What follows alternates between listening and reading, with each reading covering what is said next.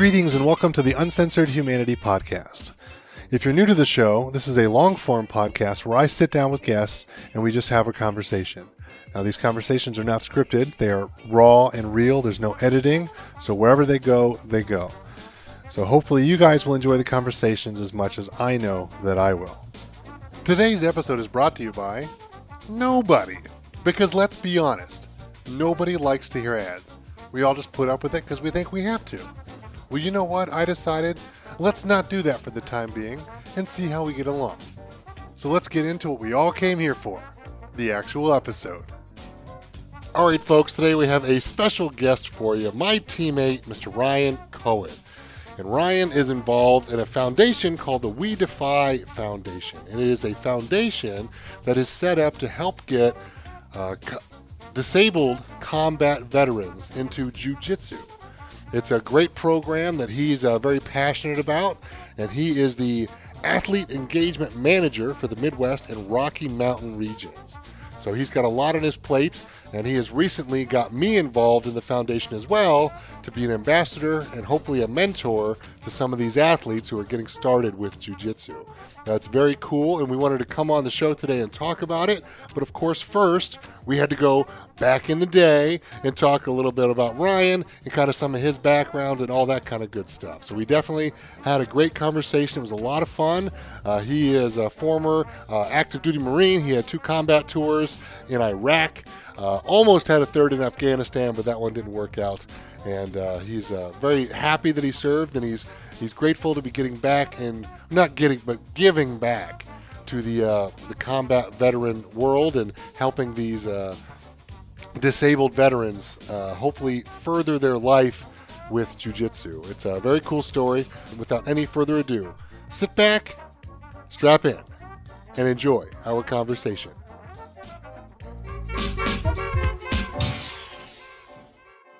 Greetings and welcome back to another episode of the Uncensored Humanity Podcast. I'm your host, Matt Hess, and today we have a good friend of mine with me, my teammate, Mr. Ryan Cohen. Hey, thanks thanks for having me on, man. Thanks for coming on. It's been uh we've we've been talking about this for a little while, so I've been kind of excited about this one for sure. And uh, we're going to talk today. Oh, obviously a little bit about you, let the uh, listeners get to know you, and then we're also going to talk about the We Defy Foundation, which is something that you're very involved with, and you're getting uh, myself and one of the other friends of the podcast here, Preston Russ, uh, situated with. And I was I was actually talking to him like, "Hey, when are you coming home? Like the three of us should do a podcast about We Defy." Yeah. He's like, "That would be awesome. I'll be home in a couple months." I'm like, "No, come home sooner." so unfortunately, we'll have to wait for another one of those. We can get Preston up here. We can talk about Oh, all this yeah. stuff again. That'll be fun. Uh, so I apologize right now. I've got the uh, stuffiness and the Ohio head going on from being 70 one day and snowing the next. It's just tearing me up. Uh, I just I can't deal with this year right now. It's just it's destroying me. So I apologize for the uh, sultry sounds of my voice today, uh, but it is what it is. We're have to push forward. So Ryan, uh, why don't you give the people a little bit of a background about kind of who you are, how you grew up, and all that kind of good stuff, and we'll uh, we'll go from there. Okay. Um. So, uh, I moved to Ohio when I was about five. Okay. I don't know how far back you want to go. Up, you can go back as far as you as want far to. as sir. I want. Yeah. Like one snowy morning, I was born. Like, like, we don't have to go that far, but you can if you want. I don't Yeah. care. Yeah.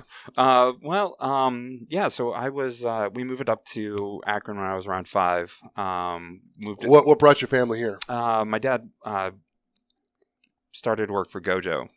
Okay, And um, they brought him up here. We were we were originally in South Carolina, so um, you know we moved from there up here, and uh, I've kind of been up here ever since.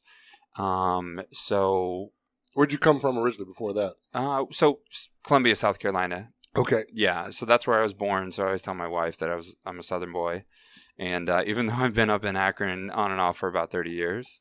Um, so it's it's it's been a great uh, it's been great up here. We we really like it. Were you Um, uh, estranged from like all of your family and stuff? So you got a bunch of family down in South Carolina, or No, no, we didn't have any family. My my aunt lived down there, and uh, once we moved, she moved as well. Okay. So um, that makes things easier. yeah, yeah. So she moved actually up to Cleveland. So my my mom was originally from Toledo. Okay.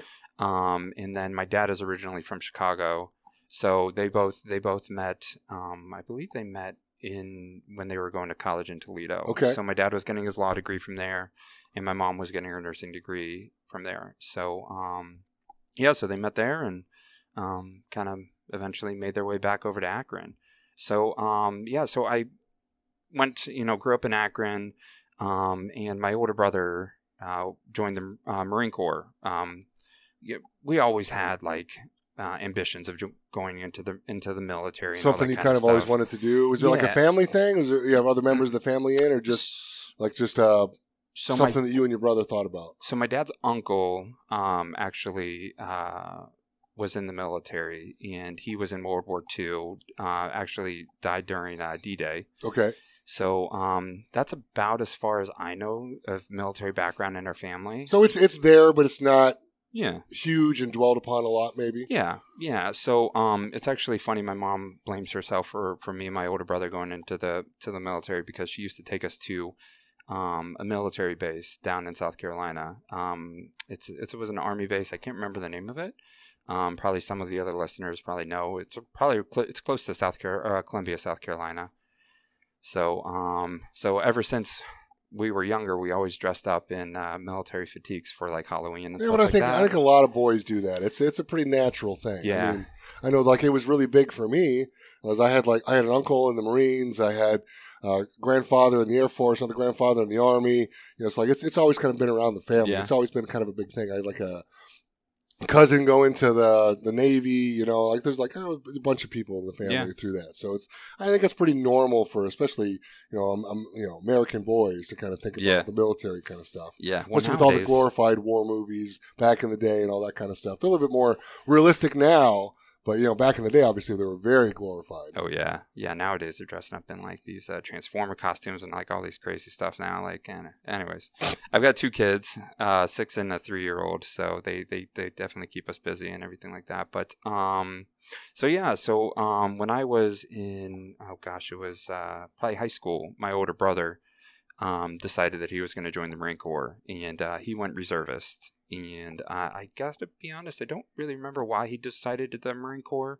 Um, I you know everybody, all the branches kind of fight back and forth. Of course, you know, but he realistically probably wanted to be in the men's department of the Navy. So. yeah, exactly, exactly. Uh, so yeah, so he went to boot camp in uh, 2003. Uh, joined um, the reservist unit. He was an, an uh, a grunt, so an 0311 infantryman, um, and uh, joined the reservist unit out of like Brook Park and Columbus. It's uh, Lima 325. Um, a lot of people in Ohio probably have heard of them. They're one of the units that took some of the biggest casualties um, over in Iraq, and um, he actually had to be medevaced prior to any of that. He, um, I believe, he tore both of his ACLs. Um, he was doing like house to house searches and all that kind of stuff. Um, tore both of his ACLs and actually had to get medevaced and had to get surgery. I think he had actually had surgery in Kuwait. Okay. So, um, which is just outside of Iraq. So that's kind of like the staging area, if you will, is my understanding for for people when they get go into into countries. So, um, uh, spent a couple of days in Kuwait myself, but uh, not not too much time. So, um, so yeah. So my older brother went into the Marine Corps, um, and uh, when I was in high school, like, dude, I I barely made it through high school. I'll be Just honest. didn't care, or like just didn't study Yeah. well, or just wanted to have too much fun with your friends. Like, what was going on? just a little bit of both. Okay. Um. So I wasn't. What about like uh, activities, sports, um, Oh, we played every band, sport. anything like that? Yeah. or- So the biggest sport in our family was ice hockey. Okay. So um. We- Akron, really? Yeah, I know. Yeah. I know. Okay. Uh, so we strapped on. I think when the earliest when I strapped on skates, so I was about six years old. Um, and I'll never forget this. Like when we were trying to learn, we were learning up at Kent State, and uh, we would always come off the ice and tell my mom, I was like, "Mom, our feet hurt," and she's like, "You know what? It's okay. Just just get back out there." And blah blah blah. So she just kept pushing us to get back out there. And I'll never forget. I was like, "You know what? You need to put on skates, and you need to try it." And she put on skates, and she goes, "I'm really sorry. This really does hurt." So, um, but yeah, so w- hockey was like huge in our family. So my, um, my, my little brother, I call him my baby brother. He's, he's really not a baby. He's taller than I am and about 210, 215 pounds. He's a big kid. Um, and, uh, so he grew up playing, um, ice hockey as well. Like all three of us and my cousin played ice hockey, but my cousin played ice hockey for IU, Okay. uh, Indiana. Indiana University, I think. Yeah, and then my little brother played for UK uh, University of Kentucky. Um, so hockey was a big, big part of our lives. Was it like? Did you even have a high school team, or it all club stuff? Right? Yeah, it's all club Yeah. stuff. Yeah, there was no high school team, but um, somehow my dad got my little brother to uh, get a letter and uh, uh, from Firestone High School, which I think he's probably the only person to ever letter with hockey. That would make sense if there's no team. Yeah. So, um, but yeah, um, so so hockey was huge for us. Um, my older brother and I played on the same team. Is it fair to say that maybe you spent too much time thinking about hockey than just didn't care about school? Is is that like a Mm. fair thing, or I think I was just a bad student. Okay. I just didn't have any drive or Okay. any focus. Or no, no? I like can that. I can Yeah. understand because like I know in high school for me, it's I realized you know pretty early it was just a waste of time, and I just didn't care. Yeah. You know, and it's like I I still got good grades. I think I graduated with like a solid B average, but like I never took anything home. I never studied. I just crammed and memorized shit for a test, and then just dumped it all and forgot everything. You know, Yeah. it's like, well, if I have to be here, I will. But I can remember specifically my freshman year just fucking around too much and just not getting work done that I needed to get done in class. I think I failed two classes. And one of them was like, well, tough shit. You failed that one. It is what it is. You have to retake. I think it was algebra. And then the other one was like uh, ag sciences, which was like uh, like supposed to be like your science credit. They ended up taking it away, and I had to like actually take real science credits like later on in the, my career, but I didn't know at the time, obviously. But my teacher was like, "Hey, like you're a good kid. You're just being a shithead. You didn't get the stuff done. Like, do some extra work for me, and I'll I'll pass you. I'll at least give you like a a C or a D or whatever it was, so you're not failing. Yeah. So that way I could play football the next semester. Because I was like, I wasn't going to get to play football because I, I had two failing grades and my GPA was going to be too low. So he hooked me up. Yeah. And that was kind of like the kick in the ass that I needed. Of like, okay, well, I don't have to love this, and I certainly don't. I think it's all bullshit. I was the asshole in class that was like, uh, what do we use this for in the real world? They're like, oh, it's for this. I'm like, does anyone want to do that? Looks like a no. Can we fucking skip it? You know, and I would get sent to the principal's office a lot. It was bad. But it's like, I realized after that, that kick in the ass from Dale Sn- uh, Seidel, I was like, thank you, Mr. Seidel. Uh, was like, okay, well, I at least need to do it enough that I can play sports Yeah. if it wasn't for sports, I say I would not have gotten through school because I I would have just not cared Yeah. and just not showed up. Yeah, yeah, yeah. I mean, I, I agree. I um I also played sports in uh, other sports outside of hockey. Um, so I was in band for two years in in high school, um, and decided that uh, band wasn't for me. I was in, and then uh, decided to play football for for my last two years. Um, and then also What position? uh, it was uh D line. Nice. Yeah, yeah. I mean, back then it was 275 pounds. That's a six- big boy in six- high school, yeah. So, um, man, we had a lot of fun. Uh, oh, football our- was a blast. yeah, If we I could, if I could go back and do it all over again for football, I would in a heartbeat. yeah, we weren't we weren't a very good team, but man, um, it taught you a lot, um, about respect and uh, um, The hard work, the shared discipline. suffering. Mhm. Yeah, a lot of good things from Yeah. So our actually our head coach was a Marine Corps veteran. Okay. So uh, he ran the, ran the team that way. Um, so we would always have um, meals prior to like games and stuff like that. You'd sit there and no talking. No talking was allowed. And I was like, this is weird. And then I remember when I did get eventually get to boot camp in the Marine Corps, like there was no talking. And I was like, okay, like this, it kind of like gets your mind prepped and everything. Yeah, that. like allows you to focus on what you're going Yeah. into. Yeah, and then same thing with the bus rides over. No talking, no playing around. It was like it was like game time, you know. Um, so that was that was really good. So I played football for about two years, and then um, my senior year, um, after football, I went into the wrestling team. Okay. Which the wrestling team, um, man, that was that was an experience. I only wrestled wrestled once for a year when I was in middle school. Um, I really wish I would have stuck with it. Uh, just I think everybody who didn't stick with it kind of wishes they did, Yeah. especially the ones like us who find jujitsu later in life. And we see these guys come in the gym who have, you know, 10, 12 plus years of wrestling experience. And they, they're a holy t- terror to deal Yeah. with. And it's like, holy shit, if, if I would have stuck with it, like if I, like for me, if I would have done that instead of trying to play basketball, which I hated, Yeah, but everybody expected me to because I was tall. You know, it's like, uh, what are we doing here? yeah, You know, but it's like I, I wish I would have done that because it would have been much more useful. Yeah, there's just I don't know. In in my opinion, um, I've got a lot of good friends, um, even just outside of the gym, that did wrestling a lot. Uh, to uh, one of them wrestled in Reve- at Revere and stuff like that, and like there's just something like different about like their character and their personalities and stuff like that. It's good. Yes. it's not a bad thing. Um, it's really good. So I know that when um, so when my boys start getting older, I'm going to get them into you know wrestling. Um, my youngest, or I'm sorry, my oldest right now is into swimming. Um, he's done three swim meets already, um, and he's he's still learning. And it's I mean everybody's still learning, but um, it's a lot of fun. You know, sports and stuff like that is is fun to watch. And um, my youngest, he's going to be a terror whenever whenever I get him into wrestling. So he's um he'll be four in April. Okay. And I think that that's like, from what I'm told, that's right around the time when you can start wrestling and stuff like that. I, I don't know, but I um, would, if if I were you, I would talk to like coach. mhm. I would talk to maybe Neptune and Gibby and some of those guys who did wrestle like Mhm. super super long and started really young, and see if it maybe makes sense to get them started a little bit later, maybe, or Yeah. let them kind of dabble in it, but not really focus on it. Yeah. You know what I mean? Like find a place that maybe does drills, but they don't go out and compete and do that kind of stuff super early. Yeah. Because again, like as you and I both know, like kids get burnt out on stuff.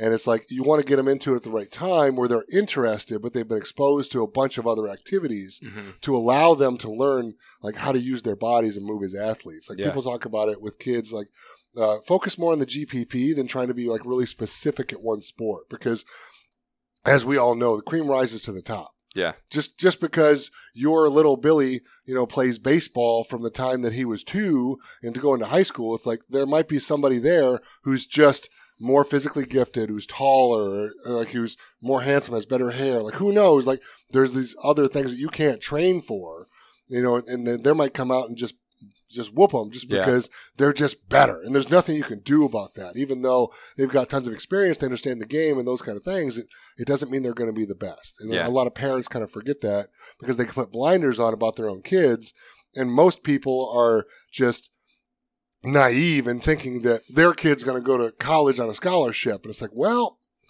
statistics show that that's not likely going to be the case. Yeah. It's possible, Yeah. sure, but I, I'm a big proponent of just GPP, just general physical preparedness, Mhm. doing a bunch of different stuff. And I know for me specifically, it's like that's all we ever did was play sports growing up. We were always outside, we were always playing, and like the trampoline, learned really good like body awareness and control doing that as a kid. You know, just I mean, doing everything from like swimming to baseball to to like playing roller hockey. To, I mean, just like anything you could think of. Like we did it. Like we, we were always just doing Yeah. stuff Yeah. you know so it's i think that's better for kids than just you know getting them involved like at four and then really focusing on that i mean granted they love it that's fine but let them do other stuff as well that's, that's all i'm trying to say like but maybe 'cause i know like coach he doesn't like kids starting until they're like seven or eight or Mhm. kind of about that age because then they're old enough to realize okay this is something that maybe i need to take more seriously or Mhm. little kids you just Yeah. you don't know Yeah. just let them have fun Yeah. But what I what I really like about the sports and everything like that is like um like I watched my my oldest um he really only started swim team I don't know like 2 3 months ago.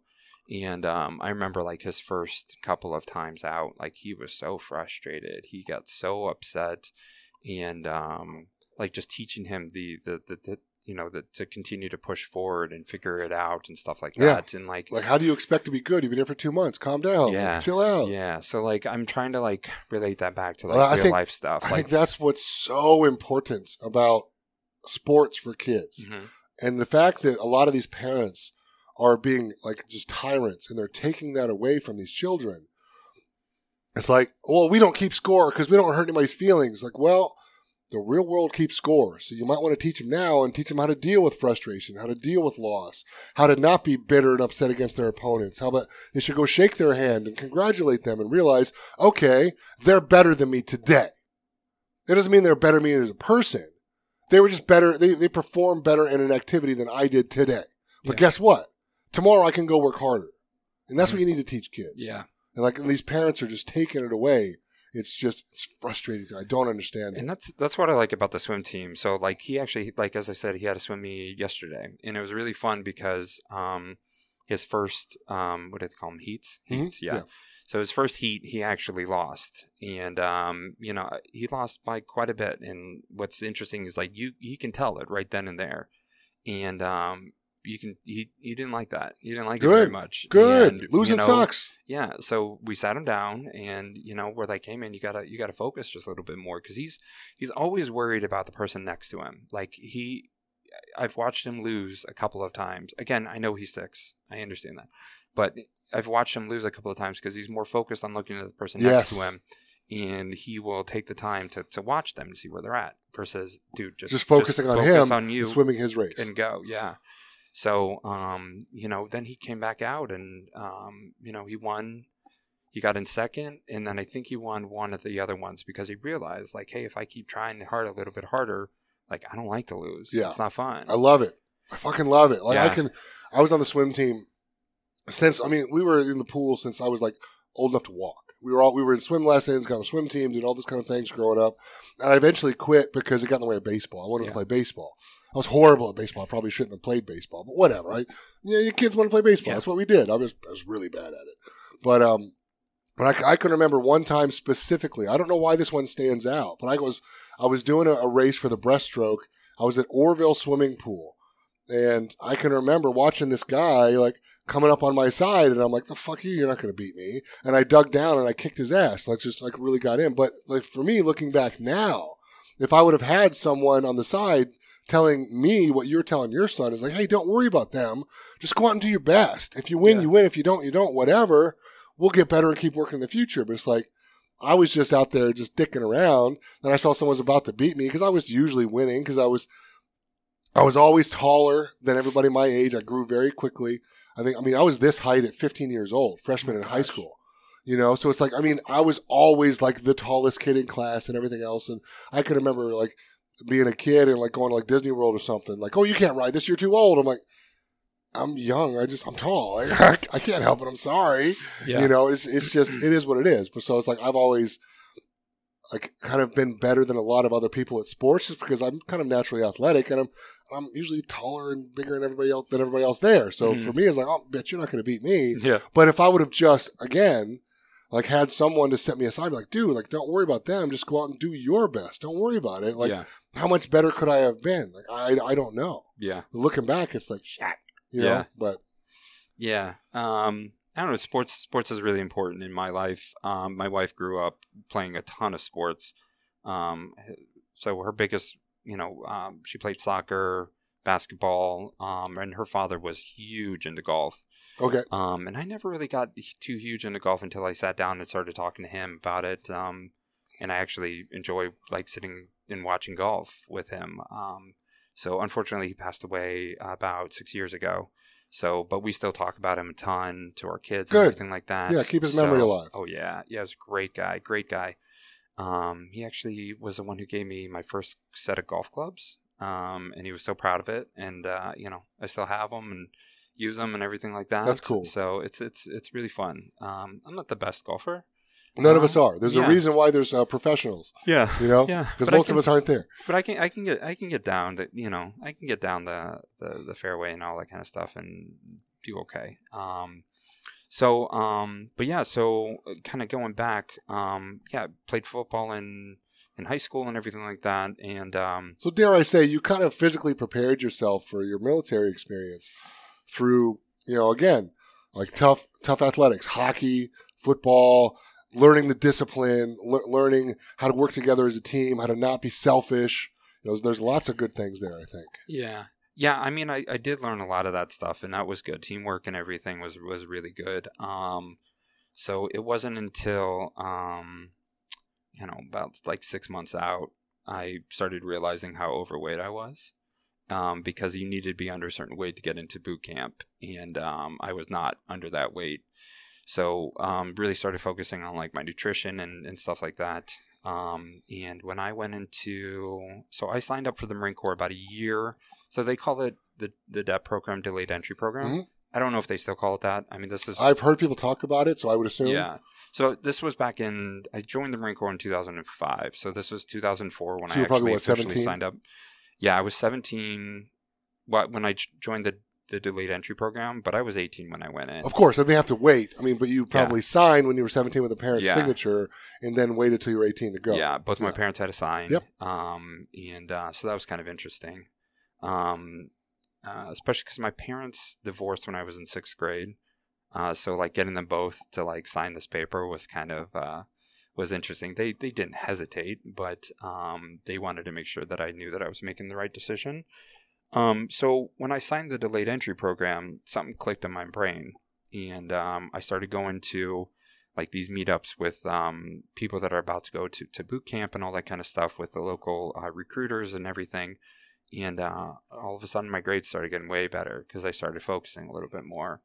Um, and I actually, um, it, was, it was like last week, my dad had a had, had an old folder of, of like stuff that he that he gave me, and like I saw like report cards. I have no idea why he kept my report cards, but he did and I saw like my report cards from like my my freshman, sophomore, junior year, and they were like shit. And then my senior year, all of a sudden they're getting better Yeah. and better and better. Um, and then I was like an A and B student. Um, during my senior year after I signed up, so that was that was already like a uh, like a life changing thing for me.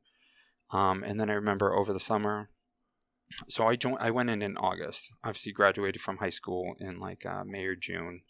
Um, so like over the summer, I just try to spend as much time with friends, playing outside, um, and that kind of stuff. And uh, you know, I had to work and all that kind of. course. Like had a part time job. Um, but uh, just had so much fun. And then I remember, I remember sitting outside of my mom's house right before we we uh, right before like I left for boot camp, and uh, the the recruiter came to pick us up and all that kind of stuff. And I just I'll never forget that. Like my mom was just like looking at me like, you know, like I'm gonna come back a different, totally different person, and Hopefully. just yeah, Hopefully. yeah, hopefully. And uh, I, I just just that that moment, I like just like lives in my mind. Um, you know, and then uh, um, actually getting in, going into boot camp and like they're screaming at you and getting off the bus, standing on the yellow footprints and all that kind of stuff. Like it's it's it's intense. you Yeah, know? it's but it's meant to be. It's a culture shock, and that's the idea. yeah. Oh yeah. It's like, hey, this isn't like your cushy little Yeah. childhood that you've had. Like it's Yeah. time to be an adult and grow up. Yeah. So um, right right when I got into uh, boot camp, um, they have you do uh, an IST initial strength test. I think again, I don't know if they moved away from it. They were moving away from it for they they had a PFT physical fitness test, but I think that they were moving away from that when I mean, was like about to get out. unfortunately, from all the stuff that I've heard in podcasts and whatnot, I have no experience. Yeah. I've never been in the military, but from all the podcasts I listen to, people in, especially who were in before like 9-11 and all that kind of stuff, and pe- people after, it's like they've they've made things much easier. Yeah. All right, but not not just because they needed bodies, they needed more people because we were at war, obviously, but also because the kids coming in were softer. Yeah. I mean, simply look at the 1960s gym class. You know, it was like a physical fitness test for the military. Yeah. You see all these guys running through it, and gals as well. All the guys got freaking six packs and they're ripped, and all the gals are in really great shape, and nobody's overweight. You know, and then now you fast forward, you know, 40, 50 years to where we are now, and it's Mhm. like, it's a shit show. Like, yeah. like all these kids are just fat, you know, because Yeah. it's like, it's really easy to eat Twinkies and Doritos. Yeah. Oh, yeah. You know, like whereas back in the day, obviously, like you, you had to work real hard to just have regular food. Yeah. You know, now we're all kind of realizing that, oh, okay, the stuff we've all grown up on, cereal and donuts and all this, it's all fucking poison. Yeah. You shouldn't be eating it. No. I mean, granted, I'm guilty. I, I love that stuff. Oh, That's of course. reason why I'm overweight. But yeah, I mean, like, yeah, yeah, same here, Yeah. same here. So, uh, but yeah, um, so when I when I when I got there, uh, I trained for so long, and uh, actually, you had, to, how much weight did you have to lose before going in? Probably like 50 pounds. uh, no, it wasn't that bad. It was probably about thirty pounds. Okay. so Still, that's a, that's quite a bit. yeah, but I think I did the wrestler thing too, yeah, where I dropped like the last ten to fifteen pounds, like a couple of days Just prior. with water weight. yeah, How, And- how good of a idea, idea was that? that was sh- Yeah, really bad, idea. Bad really idea. Bad idea. Um, so because I dropped so much water weight, I actually ended up failing my IST, my initial strength test. Dehydrated. And yeah, so I couldn't do I couldn't do any pull ups, which was like I couldn't do one pull up, and I'm sitting here at Marine Corps boot camp, and I couldn't do one pull up, which sucks because like I went in with a buddy program with with one of my buddies from high school. Um, so like, and I was in third battalion, um, which was like my brother's battalion. So like, um, third recruiting battalion. There's um, there's actually four, one uh, first, second, third, and then fourth is for females.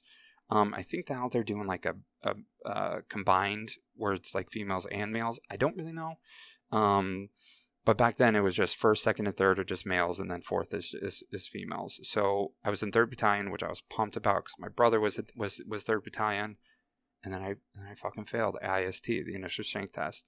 So what they do is they bump you back. Yeah, they hold you back. So they send get you stronger and all that kind of stuff, right? yeah, so they send you to PCP, which is like physical conditioning. I forget what it's called, but they they I don't know. Anyway, so then I was stuck there for two weeks, which is like like I feel like it's like purgatory or something like that. You know what I mean? Like yep. you're not you're not moving forward, but you're not kind of going backwards. Welcome to the military. Yeah. You're on our time now, bitch. Yeah. So like and like, dude, I did the um, like my run time was great. I did a mile and a half back then. I think it was just just over ten minutes for a mile and a half. Solid. Um, you know, at two hundred and thirty pounds, I don't think that was too bad. That's great. Are you kidding me? and I did all the crunches and everything like that. Anyway, so they bumped me back, and I was kind of really like upset and sad about that. And um, so, I mean, boot camp was just like the whole th- the whole experience was just insane.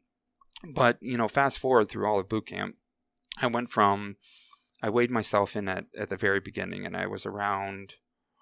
I think it was around 245 to 250 Okay.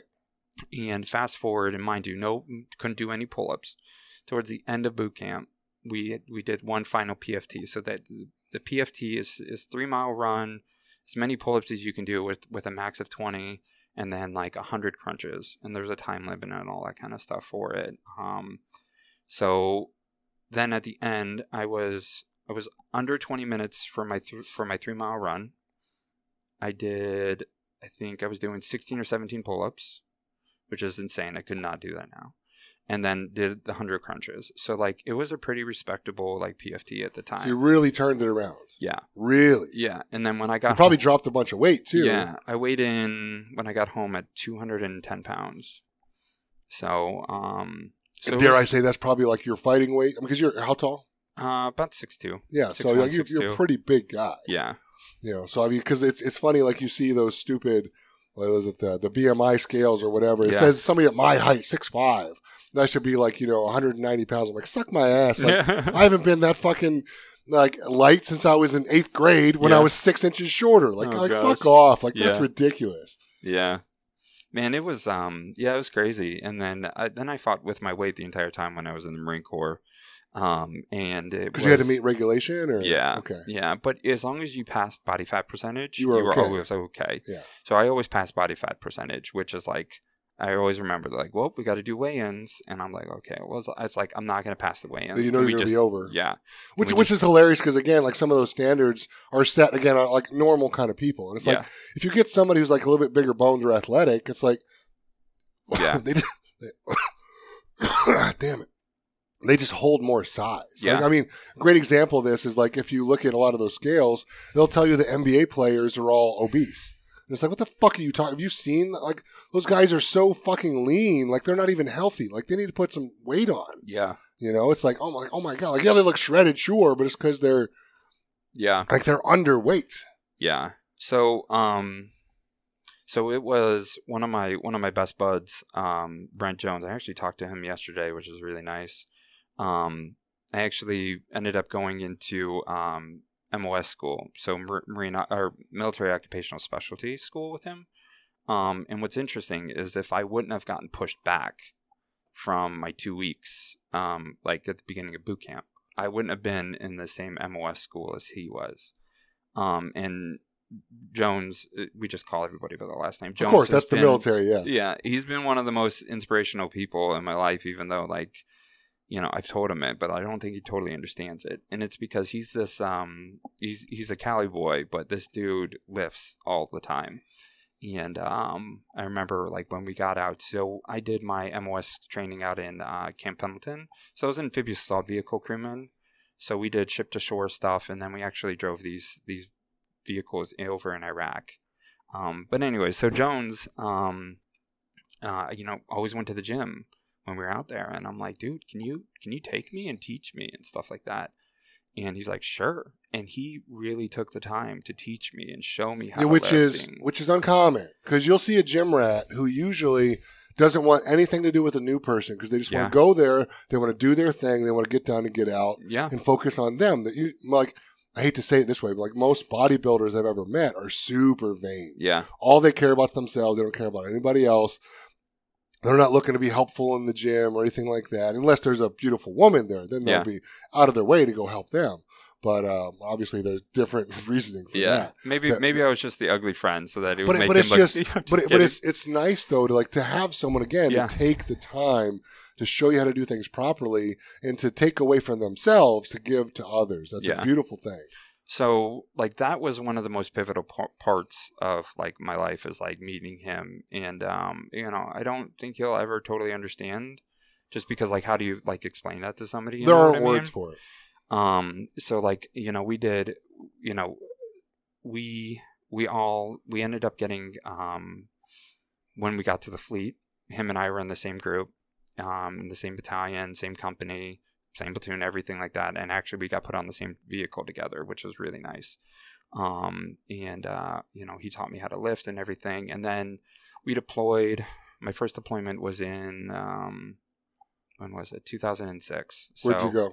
uh, so first deployment was to Fallujah, Iraq, and um, again, Jones and I were on the same vehicle together. So we our job was to do um, uh, security, MSR mobile, main supply route mobile.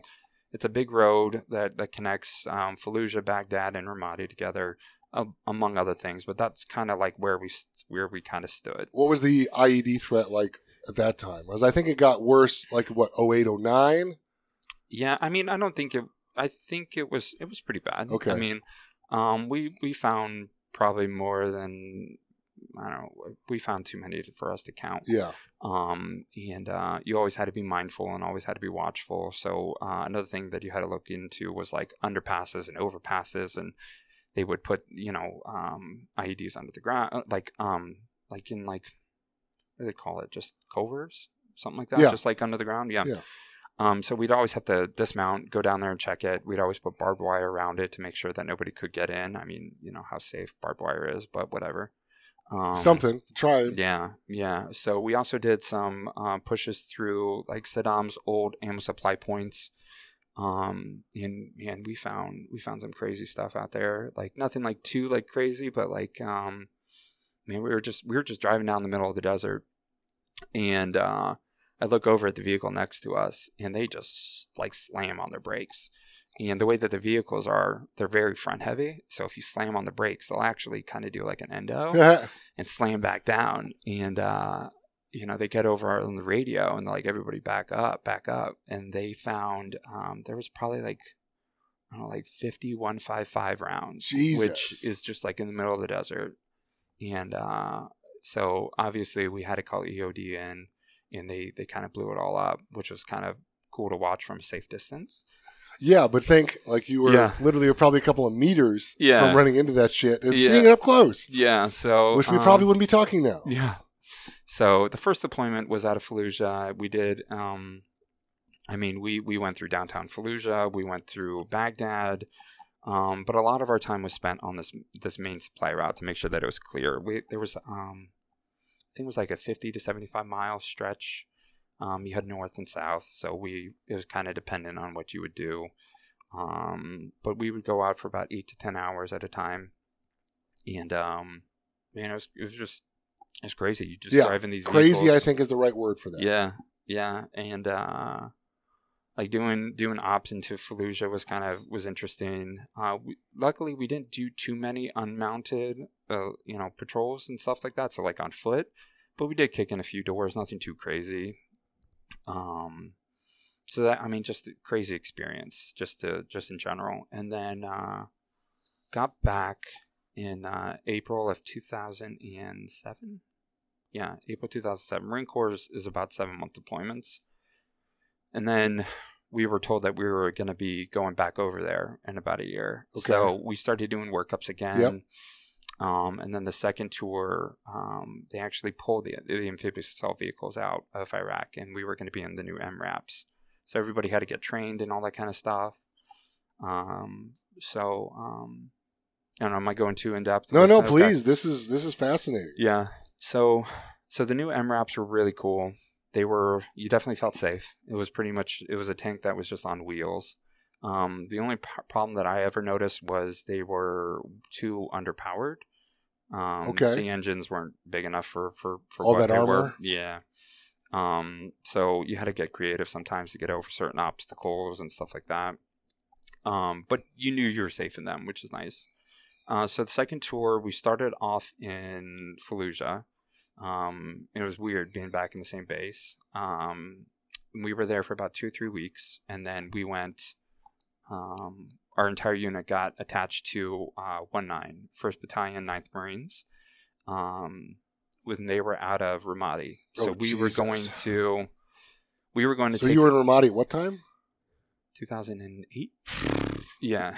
So Isn't that like when it was like at its worst? um, no, I don't. I don't was like know. 07, 08 wasn't like the super bad time to be in Ramadi. I don't think there's ever a good time to be there. I understand there's never a good time, but yeah. So we actually, so what what our jobs were going to be, where we were going to run entry control points into downtown Ramadi. Um, so we would be living like in these tiny like fobs is what they call them forward operating positions, and we would be living in them. And the one that we lived in at first, we lived there for about a month and a half to two months, and it was actually it was a compound. We lived in one house, and then in the other house was the Iraqi police and uh, that was a really interesting experience kind of living in the same compound with the iraqi police and everything. So you actually stood guard you stood watch with other iraqis. Um, but yeah so we ran uh, we ran the, the entry control points and um, we did a big kind of handover during that time. Um, over to the iraqis and they, they kind of like started taking more yeah. of the role Because that was the like whole that. idea about that time is like, hey, let's get these people up to speed so we can Yeah. go home, let them handle their own Mhm. country. yeah Obviously, now we can realize that was a very bad idea, yeah but it's just, it is what it is. I mean, you can't be there forever. Yeah. Um and actually the the first place the the, the first compound that we went into, it was um I think it was the day or two before we were supposed to when we were gonna go over there. They actually had a uh, a suicide bomber come through with like a thousand pounds and like a dump truck. And um Give somebody a perspective of what that means. Like, you just say a thousand pounds, I think, oh, that's a lot, but what does that, what does that mean? like I it's just it's you know probably don't want to be within like for an example i remember hearing the explosion and we were probably like i remember feeling the explosion and we were probably a couple miles away Miles. Yeah. So a pretty fucking big explosion. yeah like i remember feeling like it hit you hit you in the chest and we were we were miles away Yeah, that's Um, that's insane to even think about. Yeah. So um these two Marines, I mean, these two Marines stood their fucking grounds and just opened up fire and uh without them standing there, the, everybody else in the in the base would have not made it because it was literally I think. I've heard about that like on other podcasts. I Yeah. think I've heard literally people talk about that specifically Mhm. about these like two Marines that like saved countless lives by like Yeah. sitting there, obviously sacrificing their lives, Yeah. You know, to, to to fend off like somebody driving in. Yeah. And I and I saw and I have photos of like of like the aftermath and everything like that and like it's I, I would assume everything's just decimated Yeah. within like I mean uh, hundreds of meters. I would think. it was it was insane um knowing again then like like i stood watch where those marines like stood watch and uh just like it, it filled you with with um with pride knowing that these marines like like they they I literally hate, I hate to say it this way, but like they did their job.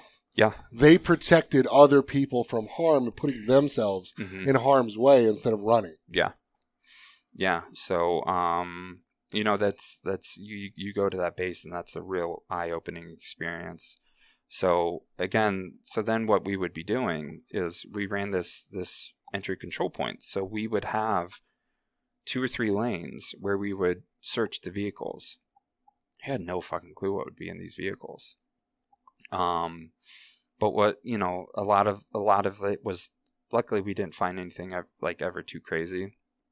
Um, we did see like a Chevy truck roll through with Texas plates on it, which is kind of interesting. That's different. Yeah. So, um, anyways, but so we were there for about a month and a half, two months, and um, we then we went over to kind of the middle of nowhere.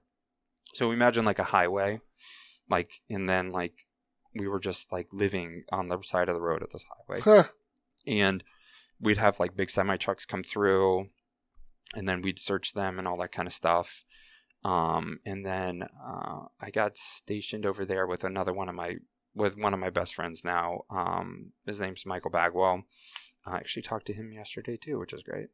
So um, him and I lifted together all you know five six days a week whenever we could, and uh, I know it was again it was another like experience, and uh, so our jobs too were to um, so we had these these retina scanners um, and they would kind of create they imagine like a fingerprint or something like that. This is 2008 mind you so like what kind of stuff did they have in 2008 versus what do they have now Of so, course. I mean, like, obviously, we all know that the military is always way Yeah. ahead of the civilian market. yeah So anything that we have in our, our market now, think the military is probably 10 ish years ahead. Yeah.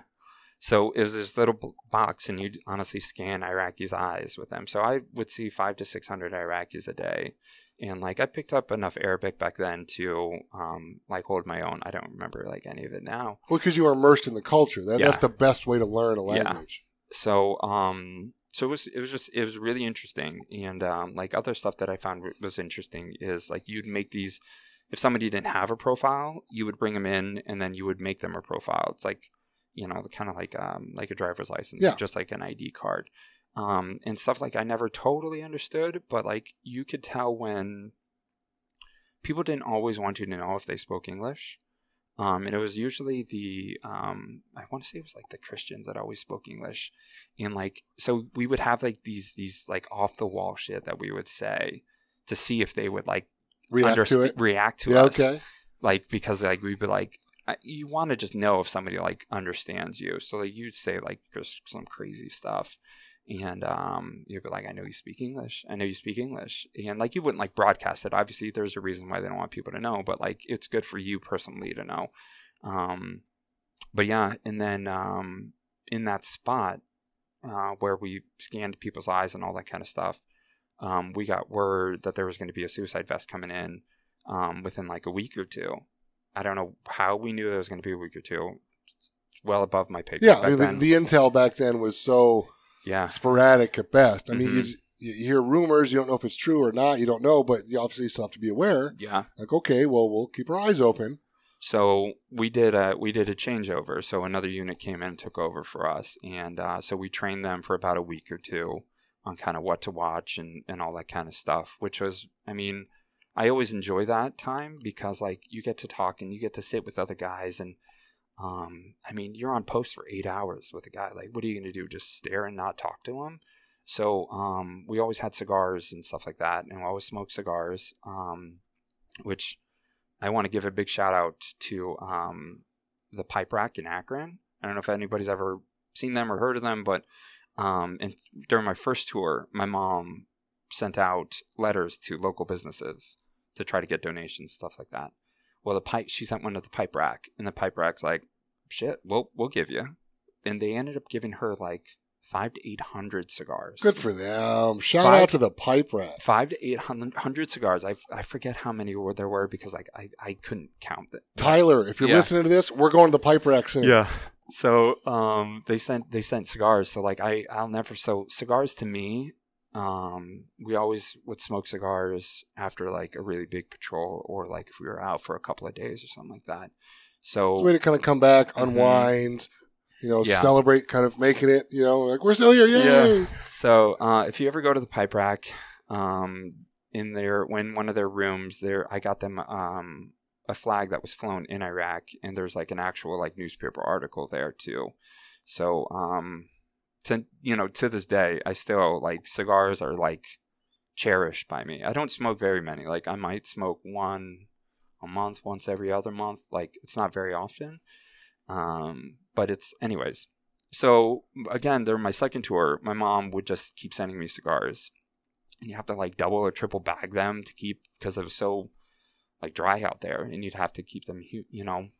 So you'd sm- smoke cigars with all these guys, and you got to talk to them from all over the country, um, you know, from every single walk of life, you know, um, good old country boys, um, you know, city boys, Oh, yeah. and all that kind Good of mix of stuff. everybody. Oh, it was great. It was great. Um, and uh, so then after we left, we got home, and about three or four weeks after we got home, we heard word that a week or two prior there was a suicide vest that walked through that through that door, and um, blew up, and uh, it didn't didn't luckily pray you know luckily didn't kill anybody. Um, but a lot of the guys, what happened was there was there was bulletproof glass there, and the bulletproof glass actually protected them from the shrapnel, but it actually the weight of it broke through and like ended up like hitting them. So a lot of the guys had to get you know facial reconstruction. Our interpreter lost an eye Oof. And all that kind of stuff. And uh, I saw I saw one of the, the guys that stood post there. He recognized me. Um, I I couldn't recognize him just because he had facial reconstruction. Um, and uh, it was about a week or two before I actually got out of the Marine Corps that him and I sat down and chatted. So, um, you know, we we told them all about everything that might be coming through and stuff like that. And I think it's be- he's told me it's because of everything that we taught them that they made it because the guy didn't make it all the way to them. Yes, and that's that's the great thing about Yeah. having that turnover time where you can teach them if you've been in country, you know what's going on, you know what to look for. Yeah. You know, because like again, like if you just get dumped on that station, like oh, figure it out. Like, uh, thanks higher ups. You know, Yeah. since you're not here risking your lives, I appreciate that. But yeah. if someone's been here for seven, eight months or whatever it's been, they can teach me a lot about the local culture really quickly. Oh yeah. Who are the regulars? Who aren't? Who do you see normally? Like, there's lots of different things you can think about. Yeah. So, um, I mean, it was it was it was a really like crazy and interesting experience, and uh, you know, I uh, I wouldn't trade it for the world, but but you know, some of the best of times, some of the worst of times. Well, that's thing. usually how those kind of things go. It's like usually you have to kind of have the bad times to appreciate the good times. yeah, You know, so it's like I know a lot of people look fondly back on their military service, like, and they remember the good points, and they kind of forget about all the shitty things they went through. But obviously, later that just becomes like uh, just a part of your, uh, your history. It's, it is, Yeah. it's part of like what shaped you. It's like when I look back at football, like I don't think of like the really shitty practices where I got my ass beat all the time and I came home with bruises all up and down my ribs and my arms and all that kind of stuff. I don't think about those times. I think about the fun times with the guys and hanging out and playing Yeah. games and the big catches or whatever. Like th- those, those are the things you remember. yeah, You know, like but the other part of it just kind of shapes everything else. So I Yeah. completely understand what you mean. yeah. Um, Well, obviously, well, not to that extent, but I know I know what you're saying. yeah, yeah. Um, and it's just like I don't know. The more we talk about, it, the more there's like stories and stuff like that that I that I keep like thinking of. And that's be usually like, what happens is Yeah. like once you kind of start thinking about those things, it brings up other things. And you're obviously welcome to share anything you want to. This is an open platform. Or if it's too much, like I get that Oh, too. Like, yeah you know what's funny enough is when i was younger um and this was like well before i didn't even have my driver's license and stuff like that um i remember we were sitting at swenson's and uh, we were cool kids and we went to um, for people who don't know, that's a big kind of chain up here Oh, in Northeast Ohio. Uh, it's like a drive-in kind of burger joint Yeah. where you go and they bring it out to your car and you sit in your car and they have like really good burgers and fries and milkshakes and all that kind of stuff. So a lot of people kind of think about that when they come home because it's kind of what they grew up with, like the Yeah. old car hoppy kind of stuff. Even though we've gotten out of that, Yeah. but they still do it, which is kind of cool. People will like not be home for months and they will stop at swenson's I- before they go see their family One of my closest friends uh, lives down in Atlanta.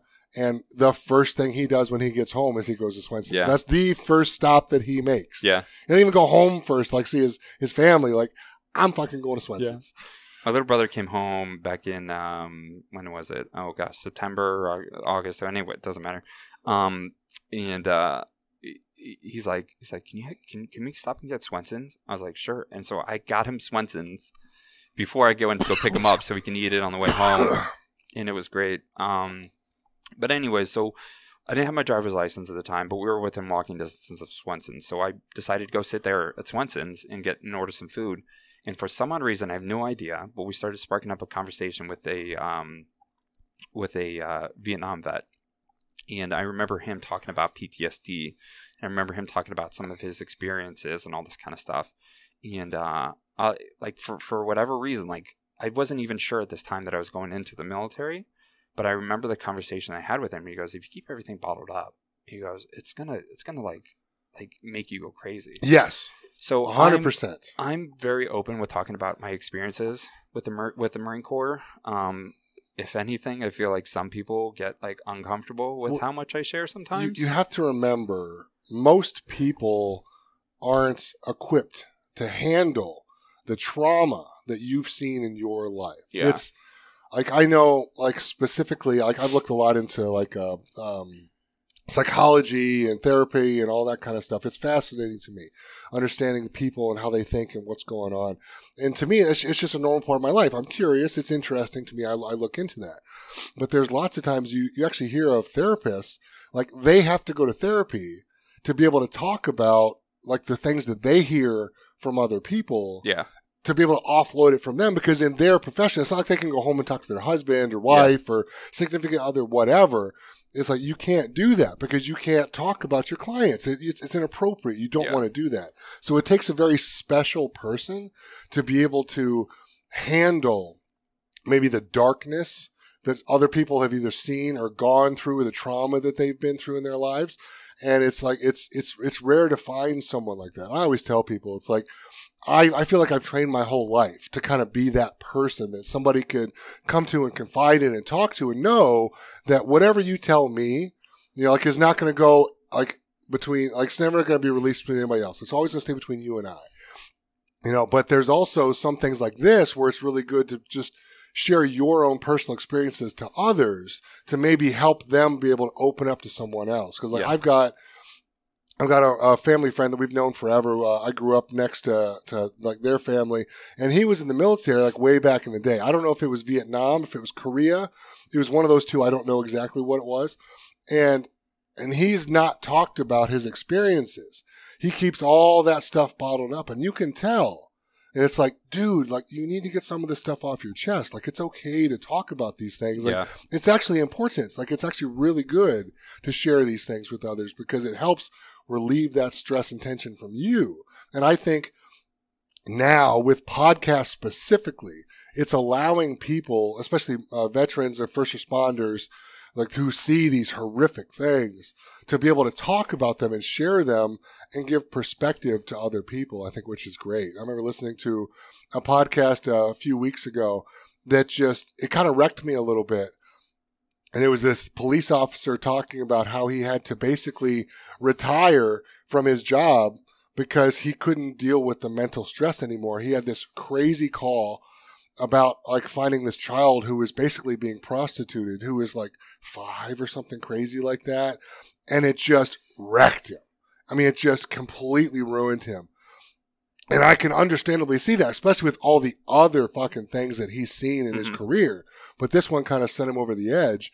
And, you know, and he was able to retire from that, but now he's out talking about it and he's able to kind of let some of that stress and everything go. And he talked about how his previous uh, employer, so whatever police officer uh, agency he was working for at the time, they sent a bunch of the people who were on that call out to this child's like birthday party like two or three years later. So they got to see this child and now in a happy home, being taken care of, running around playing like a normal child, like all those kind of things. Whereas he wasn't invited to go see that. And he feels like that was a failure of his uh, management or whatever you want to call it. And I completely agree because he was just stuck in seeing like the things that he saw. Like, like you know, it was it was crazy. We can talk about it off air if you want, but uh, it was just. But it's interesting now because now he's talking about those kind of things, and he's had so many now police officers, firefighters, EMTs, uh, military guys reach out to him because he's out sharing his story about some of the things that they've seen. You know, so it gives them a place to kind of let some of those things go. So don't ever feel like you're sharing too much. But Yeah. obviously, because again, this is an open platform, but there are certain things that maybe you know don't need to be said on air as well. Yeah. You know, so there's some of And- those as well. and um like I you know and one of the one of the things that I really want to point out like in I feel like that there is so much like help for veterans with PTSD and and you know they're starting to become more and more helpful with for, like first responders Yes. with, with PTSD. Yes, it's becoming much more Except open to Yeah. talk about because as we know, like our generation is much more open about things that have kind of happened Yeah. to us. But the previous generations, like I know my dad, like I try to get him to talk to me and he just like shuts down. He doesn't want to open up. yeah, I don't know if it's because me, because I'm his son or whatever, but it's like, dude, like we need to talk about some of these things. Like you need to start to work through some of these things. And the idea of him going to therapy, like fuck off. Like it's never gonna happen.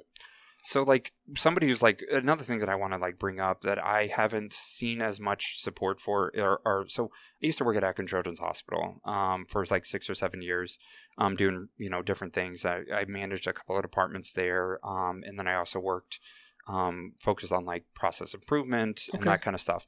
So I got to meet and talk to a lot of different nurses, and um, I just I wish that there was more.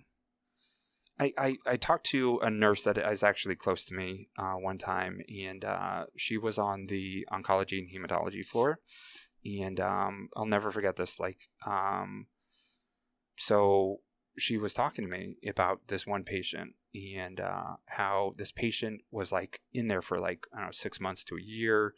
Um, had and everybody loved this patient, loved the family, and just took care of this patient like nonstop. And um, you know, and then you know for months and months, and then sadly, like one day, like the the patient passed away, and um, it, the kiddo was under ten years old, I think, um, and I remember her telling me that they had to take her to like the morgue and everything like that in the hospital, and like just listening to her be like, "So- we just we just leave we just leave her here, like nobody's watching her anymore, like I don't know, like that just like like reprogram my brain. Yeah. I'm like, I was like, yes, like I mean, I'm not trying to say like eh, like everybody has this type of trauma and everything like that. So like from hearing that, it was like I, I was like, I needed to fi- figure out more. And then there was this one podcast. For the life of me, I couldn't remember what it is, but this one this one podcast I, I listened to about PTSD because um, I mean I struggle with PTSD. Um, it's it's a it's a daily, hourly, minute fight type of thing. So this one podcast that I listened to, and I really wish that I could figure it out. But anyway, so what they're talking about is they're like life. Life, imagine life is like a, a filing cabinet, right? So you have you have certain files. So like you know your kid does something cute, or your kid does something funny, or something. You have a file to put that in. Um, you know you always have a file to put it in. But when you come across something that just like doesn't make sense to you, so like her leaving that patient up there, there's not a fucking file to put that into. Like you can't like file that away. Yeah, so what that, file do you put that in? so I mean, that so right there, that's trauma, right? So that's trauma. That's how that's what you have to work out. You have to figure out either like what file to put that into or something like that. And um, so like it, I tell people like you know I I. I know some people call them demons, some com- people call them like trauma, whatever you want to call them. So I just I say like your your demons never totally go away. You just get better at fighting that. yes, exactly. It's like you, you can't ever get rid of it. Yeah. But you can learn how to deal with it in a healthy manner. Yeah. So um, again, so like another thing that I um, so I I've I've been going to therapy and I went to therapy uh, when I first started uh, 2012 2013 something like that. Anyways, so this therapist knew that I was in business school and she knew that I was in statistics and all that kind of stuff, and she knew that I could never totally relax in like um like a uh, like a busy environment or something like that. Like I it was Too hard much, for too it- much stimulation. yeah, it was hard for me to go to like concerts and stuff. because of the, um, the crowds of people. You can't watch yeah. everyone. yeah, just stuff like that. It was hard for me to like relax. And she looked at me one time and she gets this very serious look on her face. And she goes, Ryan, you're in statistics. You understand basic statistics, right? I was like, yeah, I understand basic statistics. And she goes, what is the statistical possibility that something bad's going to happen to you right now? And I was just like, well, that's probably pretty damn low. And she goes, exactly. So, like, you know, that shouldn't get rid of everything, but that's just another type of tool that you have that kind of can help you fight those demons that are kind of within you. Um, to and- realize okay like what's what's possible to what's plausible Yeah. right like is it possible that you're in this big crowd and some asshole could come in and start shooting things up and doing whatever yeah because that shit happens all the fucking time yeah, right but is it probable that it's going to happen the moment that you're there enjoying the time with your friends or family or whoever, Yeah. whatever it is that you're doing. Like, is that, you know, probable? And the answer is no, it- it's really not. So it's like, how do you enjoy your time out and about and not worry about all the bad things that possibly could happen when it's most likely probable that it's not going to happen? Yeah. But it's also the fact of like, you can't be naive to the fact that it still is a possibility. Yeah. And you need to have contingency plans for when those kind of things do happen. Yeah. Because I can remember, oh, years ago when I was going through like those kind of stages in my life, you know, like where I was like caring everywhere I went and mindful of everybody that I saw and trying to watch people come in and out of the door everywhere that I was and just being just aware and paranoid all the time. Like, dude, like calm the fuck down. Like, like you live in a small college town. Like, what's, what's the chances of anything Yeah. really bad going? I mean, things do happen around here, of course, like Yeah. everywhere else. You know, but it's like, is it really all that likely? And the answer is no. I need to be able to calm down and kind of enjoy myself more. yeah you know always keep that always keep that um you know that edge but not, you know you can kind of relax just a little Yes. bit and um i don't know some people would agree with that some people wouldn't. Um you know a lot of people say that your experiences and stuff like kind of help it so like how do i say that? I don't know some people think that having that sense of alertness is is a really big benefit um It which i can don't be. i don't disagree with i It don't can be. disagree with Because if, if you're oblivious to everything, yeah you'll never notice something's wrong. Yeah. Whereas if you're mindful of your surroundings, you might notice something bad's going to happen before it happens. Like how many times have you specifically been out maybe on patrol or you were driving and you just kind of felt something was wrong? yeah Like, okay, wait, let's stop. Let's kind of figure this out. Something doesn't feel right. You hear that happen all the time. I can remember listening to uh, the Endless Endeavor podcast with Greg Anderson, and he was talking about like we knew every firefight we were going to get into because there was a different vibe in the air. You could feel it, and everyone's like, "All right, get your shit ready because it's about to pop off." And you know, like nine times out of ten, they were right. yeah And it's like you can feel those kind of things. I remember listening to a podcast. This is funny with uh, Thug Rose, Namajunas. Uh, they were on the Joe Rogan show with uh, Pat Barry, uh, her her husband and trainer. And there, and the Pat was talking about how they were in this club one time, just partying, having a good time. And Rose was like, "We gotta get the fuck out of here." And they were like, "All right." they fucking got up and left. And they're like, like I literally like a half an hour later or something, like literally just after they had left, like something happened. Something there was like a shooting or a big brawl happened or a fight or something. Like something big went down right where they Yeah. were, and she could feel the vibe in the air. And they're like, "We gotta get the fuck out of here." And they went. Yeah. And like they avoided all that stuff. So I really believe that you can avoid things by just feeling things are wrong. Yeah, we were um we were actually in country. We were in a place. So we we were on uh, QRF, Quick Reaction Force, and um I forget. Which, which for those of you who don't know, that's basically like a, a backup for people who are out doing some sort of a mission or supply. So you you are like the backup. Like Yeah. if shit goes sideways, they can call you, and you're already prepped, you're already staged, you're already ready. Yep. So you can be there in a fraction of the time of just like, oh fuck, we're in trouble, and they gotta mobilize get everybody together and send out that way. So like you're already kind of sitting and waiting, anticipating things going bad. exactly. Um, so we were out. We were I forget where exactly where we were. We were just south of Fallujah, and uh, we get a call over the radio. Hey, you know, uh, a, a Hummer hit um, an IED. So we got we went out there, and dude, this Hummer was just mangled. And I'm like, dude, they're just going to be pulling body parts out of there. Like, there's no way anybody survived.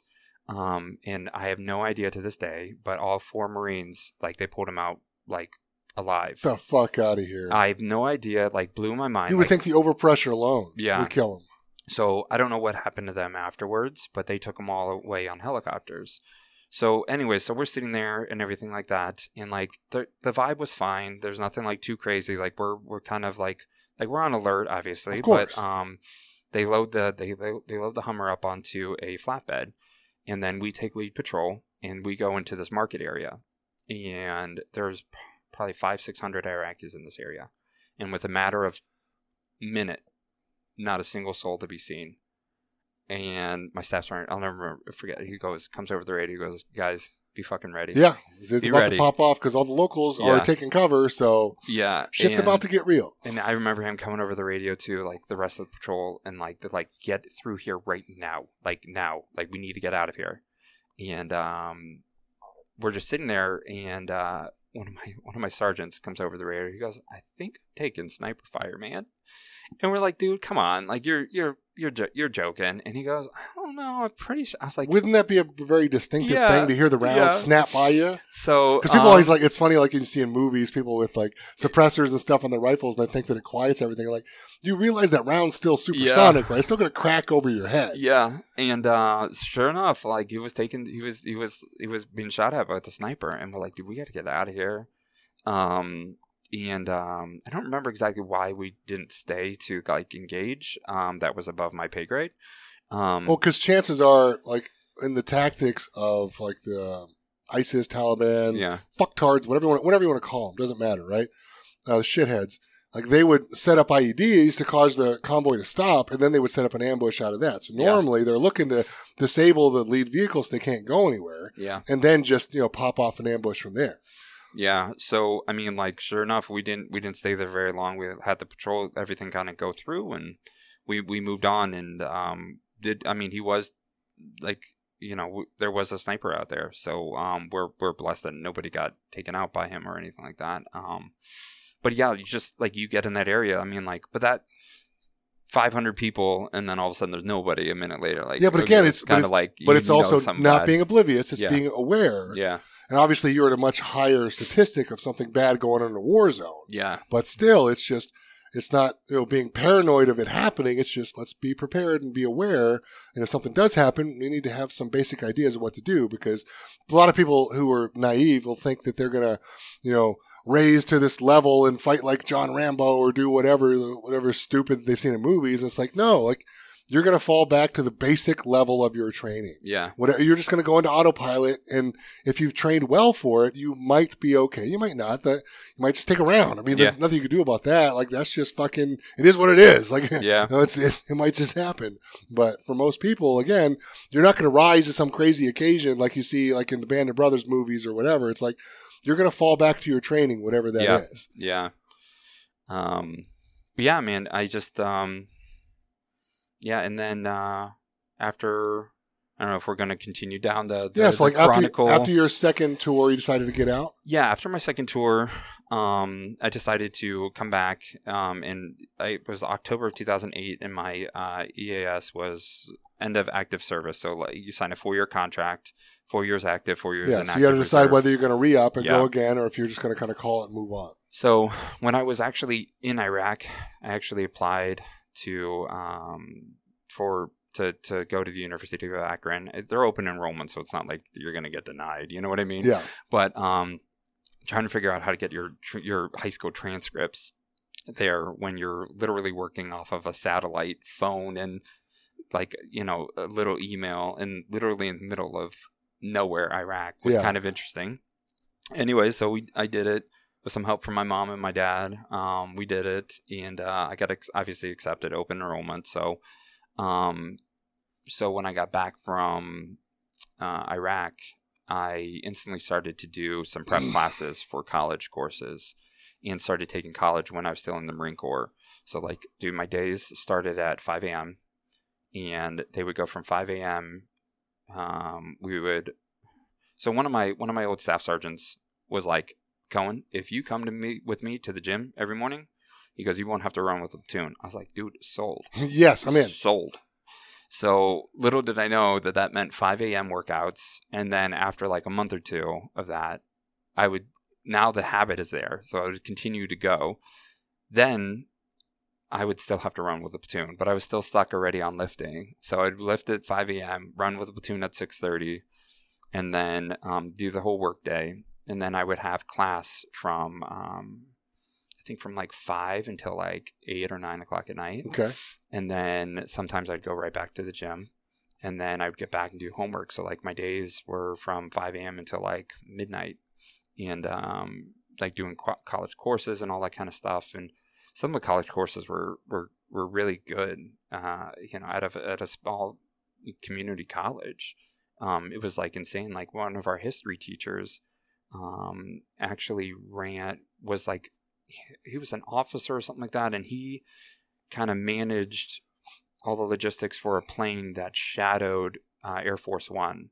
So wherever Air Force One was, they were like kind of close by, Mhm. just in case something bad happened. So Yeah. he actually had the power to swear in the new president if he needed to. At least this is what he told us. I don't know if that's true or not, but um, so yeah, so I got out of the Marine Corps in um, August of 2009, and uh, my girlfriend, my wife now, um, actually flew down and helped pack up my final stuff, and um, we came home back up to Akron, and uh, you know, um, so I started. I got out of the Marine Corps beginning of August, and I started college. Was there a reason you decided to get out? You wanted to focus on school and a job, or you just didn't want to go back to the war zone, or No, was there something going on in your head? No, I just there was there was goals in my life I wanted to achieve that Okay. I couldn't achieve in the Marine Corps. Um, I actually tried to extend my contract.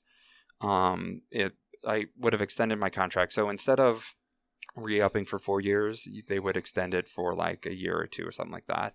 Um, but I wanted to be able to deploy again. I didn't want to stay stateside because Okay. if you're a Marine and stuff like that, like you, I mean, you train and you want to be deployed. And uh, I was told that they couldn't guarantee me to deploy again, so I didn't extend my contract. But turns out that the guys that I were, was with um, deployed about a year later to Afghanistan, which um, I really like kicked myself for not extending because I really wish I was there for them. Um, but um, so yeah, so I got out August 2009 and uh, started college right away. Um, and met one of our mutual friends, Mike Walker, Okay, um, which he's another like one of the most influential people because he taught me the proper he taught me a lot of proper ways to lift he taught me nutrition and all this kind of stuff um, i was going to work out at the university of akron's uh, uh, gym and he was working the desk and saw that it was wearing a, an inzer t-shirt. Um, he always says it was a hat anyways. I'm sure he'll listen to this podcast and he'll call me up like dude it was a hat that you're wearing. Um, and uh, him and I started chatting and find out that he was friends with my wife, and um, so we, you know, continued to chat. And six months after, um, I walked onto the University of Akron's football team, uh, tried out, and I think there was only like four or five of us that were invited to walk onto the team out of a couple hundred that tried out. And uh, Mike helped me out with nutrition, fitness, and all that kind of stuff. And uh, dude, I'll tell you something. The fitness that the football, like University of Akron is a D1 college, right? yeah, And the fitness that they that, that we went through was just insane. My first experience was winter conditioning, and um, it, you're on, I think you're you're on the field at 5 a.m. and you like sprint for like an hour and a half straight, pretty much. It was it was crazy. Um, so I was on the team for about a year and a half, and I left voluntarily from the gym from the team.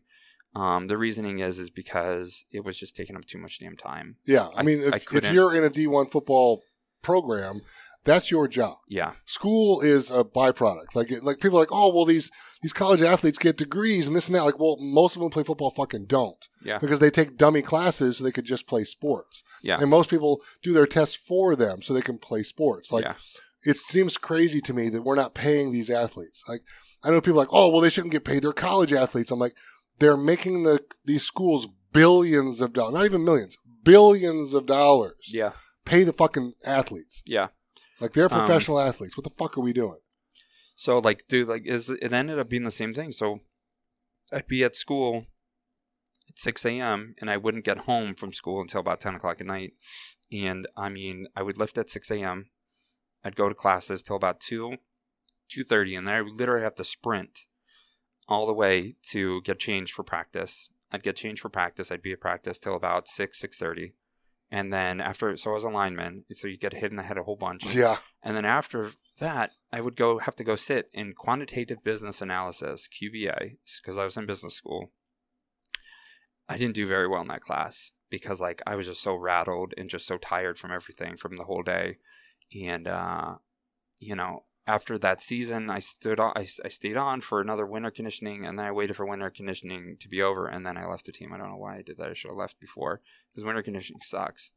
Um, but yeah, I left the team, and uh, I don't regret that decision just because, like, I yes, I played football. I walked onto the team. I wasn't that good. Like, I you know, uh, these guys had a lot more knowledge than I had. They had a lot more experience. I mean, I only played one one or two years in uh, in high school. So, um, anyway, so I uh, I decided to rush through the rest of my undergrad. I got my undergrad in about three years from University of Akron.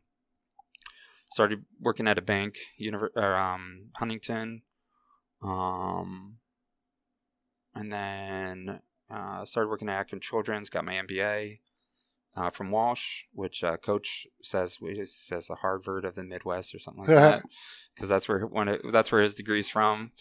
Um, and uh, yeah, so and then uh, about two years ago, I was working at Akron Children's Hospital and uh, realized that I needed a, a, a, different change in my life. And uh, my wife totally supported me, and uh, without really anything in mind, I left my job at Dr. Children's. Now, what made you feel like you needed something different? I think a lot of people feel that way, Mhm. and dare I say, most people don't act on it. Like I was literally having a conversation with my boss the other day, and he's like, "You know, where do you want to be in five years? What do you want to do? Where, where do you want to go? I'm here to help you. This and that." I'm like, "Dude, like."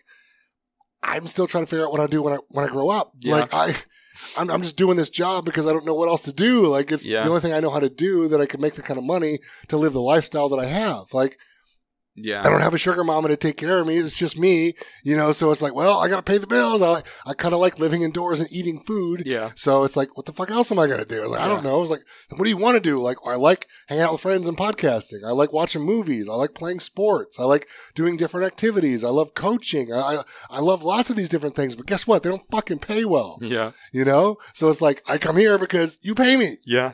Exactly. This is what we, this is what I'm here for. I don't know. So Exactly. it's, it's just funny. So like, I think a lot of us feel that way. yeah, But what made you decide that okay? Because I'm sure it was a good job. Yeah. you got your MBA. You're you're successful. Like you've been in the military. You've got great life experience. You know, it's like there's lots of good things going there. So Yeah. what would make you leave that? What a lot of people see as a very safe, secure job It to try something different. Yeah, so I was an, at that time I was an operations manager for four departments: pulmonary, allergy, immun- immunology, and then uh, sleep medicine. So it was a really good job, um, and it was a, and it was very impactful, which is what I really liked. Um, one of the things that I found that was a problem was um, I I realized that some of my mental state was coming into harm with being able to do my job properly. The post traumatic stress you've dealt with. Yeah, Yeah. yeah, So my I was not in a good spot mentally, um, and uh, I knew that that was affecting my work, and um, you know I was doing fine and everything like that, um, but I knew that somebody else who might not be dealing with all this kind of stuff could come in and do a little bit better of a job. Um, so I was thinking That's a good way to look at it. yeah. So uh, you know, and I did have I did have a little bit of fallback. Um, I do have disability through the VA. Um, so there is there was some fallback. So like it wasn't just completely like no money coming in right away. Was it a physical or a mental disability? Um, You don't have to talk about it if you no, don't no, want no. to. It's fine. Um, it's both. So I do have uh, VA disability for PTSD, um, and then a lot of other physical stuff. So uh, knees, back, uh, feet. Uh, the normal infantry kind of guy stuff. Yeah. yeah, yeah. So so you get, you're gonna get beat up. Like it's a tough job you're doing. Yeah. So um, I decided to leave, and um, it was it was extremely hard because um, you know I said I was, I was there for I don't know, five, six, seven years. Um, my my wife has been at Children's for now twelve years. My sister in law was working there at the time. My mother in law just retired from there, forty three years, forty three or forty four years, uh, this past November.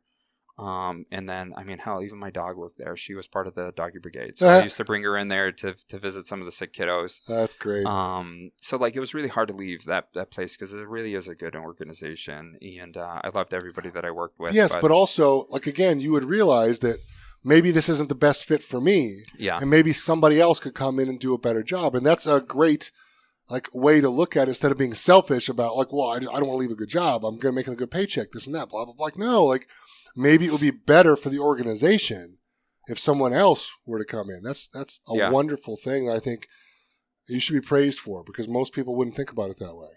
Um, so so then for the next six months, I did a lot of transition and stuff. I tried to do some like self help stuff, like really try to get my mind right and everything like that, which I really did. Um, did some renovations on my house, um, and I went to work for my dad's company, which is a business consultant turnaround management. So if a company's doing financial troubles or if they're in financial troubles, he helps kind of turn them around. So taking a look at like operations. So like that's kind of like where what I was doing. So it's like my bread and butter. So I worked for him um, on and off with some projects here and there. Um, his projects paid a lot better than my salary at Akron Children's, so like didn't have to work a full time to kind of replace that the the salary and everything. Um, so it was uh, September of 2021, and I'm like, so you know what? I, I need something else. I need something else. I need something to kind of get me into this, um, you know, like a camaraderie of like a, a kind of stuff like that. And uh, I started looking into jujitsu. And uh, because I've, I've read a lot of good things about the, the mental health, the, the mental um, fortitude, and all that kind of stuff, and then also the physical aspects behind it. Where have Um, you? Where did you hear about it? Uh, that made you want to give it a try? So it was actually when I was in um, Camp Pendleton, one of the guys that, that I was going through MOS school, military occupational specialty school, um, trained jujitsu. And um, Okay, so you'd heard about it back in the military. yeah, Okay. and uh, I remember he got me into for those he got me into an armbar, and then he also got me into uh, it was a triangle choke. Um, The two of the basic moves that you Yeah. learn as as a I new. I think I think it was a triangle. Um, anyways, he got me into some sort of choke back then. I was like, you know, what, one day I'm gonna learn this, and uh, you know, it was September of 2021 when I was just like, you know what, um, it's time. I'm gonna start to learn this, and um, I reached out to a couple of gyms in the area, and I found uh, True Arts, and um, you know, messaged Shannon back and forth a little bit and it seemed pretty simple to just come in for your first day and uh, i was just like okay here we go. We're going to try this out and see how it goes. And um, i i was in the gym for about five seconds and i realized that this is the place for me. Really? because i walked in and uh, shannon like was just i don't know it, it just felt like Did you walk into like a fundamentals class? Or was it a regular class? it was a noon class It was a noon class. Okay, Yeah. so it was like a regular So- class. It was a smaller class. Yes, it was. It was just like the. You remember how we were talking about how like you can read a situation, Yeah. and like how to how you know when to be like on alert and stuff like that. Well, it's the same thing. Like if you walk into a place and you're like, oh, this is like this is home. Yeah, like, you're feeling the vibe. yeah, I was Yeah. feeling the vibe, and uh, I'll never forget um, the first day. Uh, they were making fun of. I don't want to say his name, but they'll know. They were making fun of one of the cops who got body slammed by by somebody who was trying to arrest. Yeah, we, we all know that guy. We like to make fun of him because, well, he talks a bunch of shit, so he deserves it.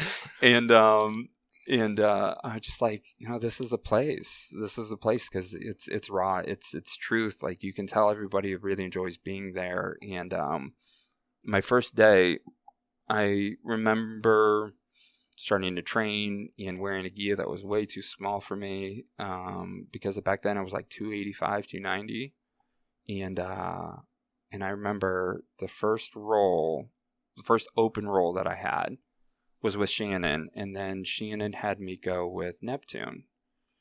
And uh, Neptune threw me halfway across the fucking mat. And some people's mind would probably go to, this sucks, I'm never going to come back here. And my mind went to, like, well, that sucks. I don't want that to ever happen to me again. Yeah. How do I get this Yeah, to not maybe I happen? should learn how to do this so that somebody can't do that. Yeah.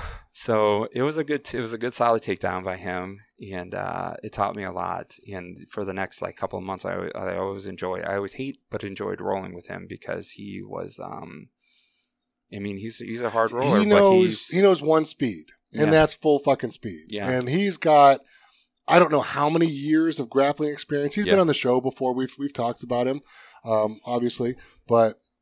It's like, yeah, he may be uh, now he's a blue belt, but at the time he was a white belt because he Yeah. just got promoted recently. And it was like, but he's not really a white belt because again, Yeah. he's been grappling for fucking ten plus years, and you've been grappling for uh, what weeks or months or whatever it is. So it's like, it's not fucking fair. Like it's Yeah. there's a big difference. Yeah, he doesn't know how to do some of the submissions and controls or whatever, but good luck fucking getting up when he's on top of you. yeah Good fucking luck. Yeah, so I, you know, I've talked to him a couple of times about it too. So it's not like anything. So it was just, man, it was, it was like, it was a really interesting experience having that happen, and uh, you know, it's a year and a half in, and uh, I bet you he'd still throw me halfway across the Hundred mat. percent. But I would know how to kind of get back up a little bit quicker Yes. now. Um, so it's just, uh, I mean, jujitsu has been like, like it's the tr- it was a transitional thing that I really needed in my life. Um, as I said, like I've been dealing with PTSD and stuff like that, and um, it really kind of helps focus you. It really kind of helps figure out where you're like, I always tell people a lot of jujitsu is like therapy. yeah, right? It's, it's like uh, like like therapy and it's like meditation because when you're doing it, you can't think about anything else. Like nothing else matters at that moment. Like when there's a 240 pound man like Neptune who's sitting on your chest and you can't get him off of you because he's got however many years of wrestling experience, he knows how to hold his base. Like you don't care about your mortgage. You don't care about the fight you had with your wife. You don't care about the problems you had with your bills or at work or anything else. Like nothing fucking matters in that moment of like, I'm trying not to die right now. Yeah. Because if this were a real life situation, this person could fucking kill me. yeah, Like we're we're there to simulate murder. Like we're gonna take people's joints to the just the end of exploding their arm or knee or whatever, and then we're gonna respect that when they say tap and quit and stop applying that pressure. We're not gonna hurt our training partners, but in the real world, you could fucking take their limb from them. yeah, You know, so it's this it's this crazy thing where your brain doesn't realize, oh hey, this isn't really fighting. It's like, fuck you, you're trying to kill me. Like, holy shit. So yeah, everything gets funneled into that and nothing else matters in the world at that point. So it, it really is, to me, like therapy and meditation. yeah. It's like the best mindfulness training. And uh, I used to tell my wife, I was like, I'm going to go to therapy. She's like, You're going to get your ass kicked. I was like, Well, it's the same. What's yeah, for and the same now, but soon I'll be dishing out the ass Yeah. Yeah, you'll see. You'll Yeah. see. Oh, trust me. Um, and uh, yeah, it's just it's it's been like an amazing experience meeting all these these awesome people that that you get to train. Well, the, with the great thing with. about jujitsu is it weeds out the assholes. yeah, If you're an asshole, you won't last long in a good gym. They'll Yeah. wor- you'll work yourself out. They won't even make you leave. You'll just leave on your own. yeah, yeah, and like I I just I love the um. The, the camaraderie, the uh, just like the, the vibe of the gym is just insane. It's just really good. Um, Yeah, and, gr- granted, like our gym, True Art Jiu Jitsu in Fairlawn, Ohio, it may not be the right fit for everyone. Yeah. You know, because if you're not a, you know, competitive driven person, like Shannon might turn you off a little bit because he gets a little aggressive and he'll yell at you if you do something stupid. You know, and it's like some people don't like that. They want to go to more of like a, a laid back gym where they can just go in and get a sweat and get moving. And there's nothing wrong with that. It's like you got to find the right vibe for you. And like you said, you knew in five seconds that it was for you yeah, because I don't know if you know my story. Like I started at a different gym when I was still lifting. So it was like I was talking to my teammate uh, Timmy Stinton, who had fought MMA, who had trained jiu-jitsu at East Coast Martial Arts in Canton, and I was training in Canton at the time at Rubber City Weightlifting, and I said, "Hey, like." I want to get into this. It's something I've always been interested in since watching UFC, like way back in the day, like in college and out of college and all that kind of stuff. I'm like, jujitsu is a beautiful thing. Like, I want to go learn. It's like, is it really worth it to go once? maybe twice a week because again i'm focused on lifting right now it's the end of my career i've got to push and he's like yeah dude like mat time is going to be any like it's going to be better than nothing like go so i went and i was training one day a week maybe two times a week if i could get there for the sunday open mat in the afternoon and uh, it's like I was doing that kind of stuff, but I was still lifting and training at that time. And I kind of realized, like a few months into it, is like, you know what? Like I'm not giving this the time that it really needs. This isn't convenient to my schedule right now, so I'm going to kind of just walk away at the moment. I'll get back into it later. So when my lifting career kind of took a shit, and I was like kind of done lifting, and I realized, okay, well, it is what it is. I'm at the end of my career because of injuries, and I got to move on. I was like, I wanted to get back into jujitsu. I remember listening to a uh, a podcast or a video. I don't remember exactly which one. It might have just been like a YouTube video with um, uh, Tim Kennedy, Mhm. and he was like, "You can't train like a bitch and expect to, to go out there like like a stud." I'm like, "Fuck!" Like, okay, I gotta stop being a bitch. I gotta get back into jujitsu. And there was a kid at work who had gotten into jujitsu recently, so he was talking about it, and I was excited for him, so we would talk about it. And I was like, you know what? I'm going to get back into it. And at the time, uh, True Art was closer to work of where I was than it was going all the way to Canton. It was like literally like halfway there because I was uh, working up near Cleveland. So it was like it was easier to get to Fairlawn than it was to go all the way to Canton. yeah, So like, oh, you know what?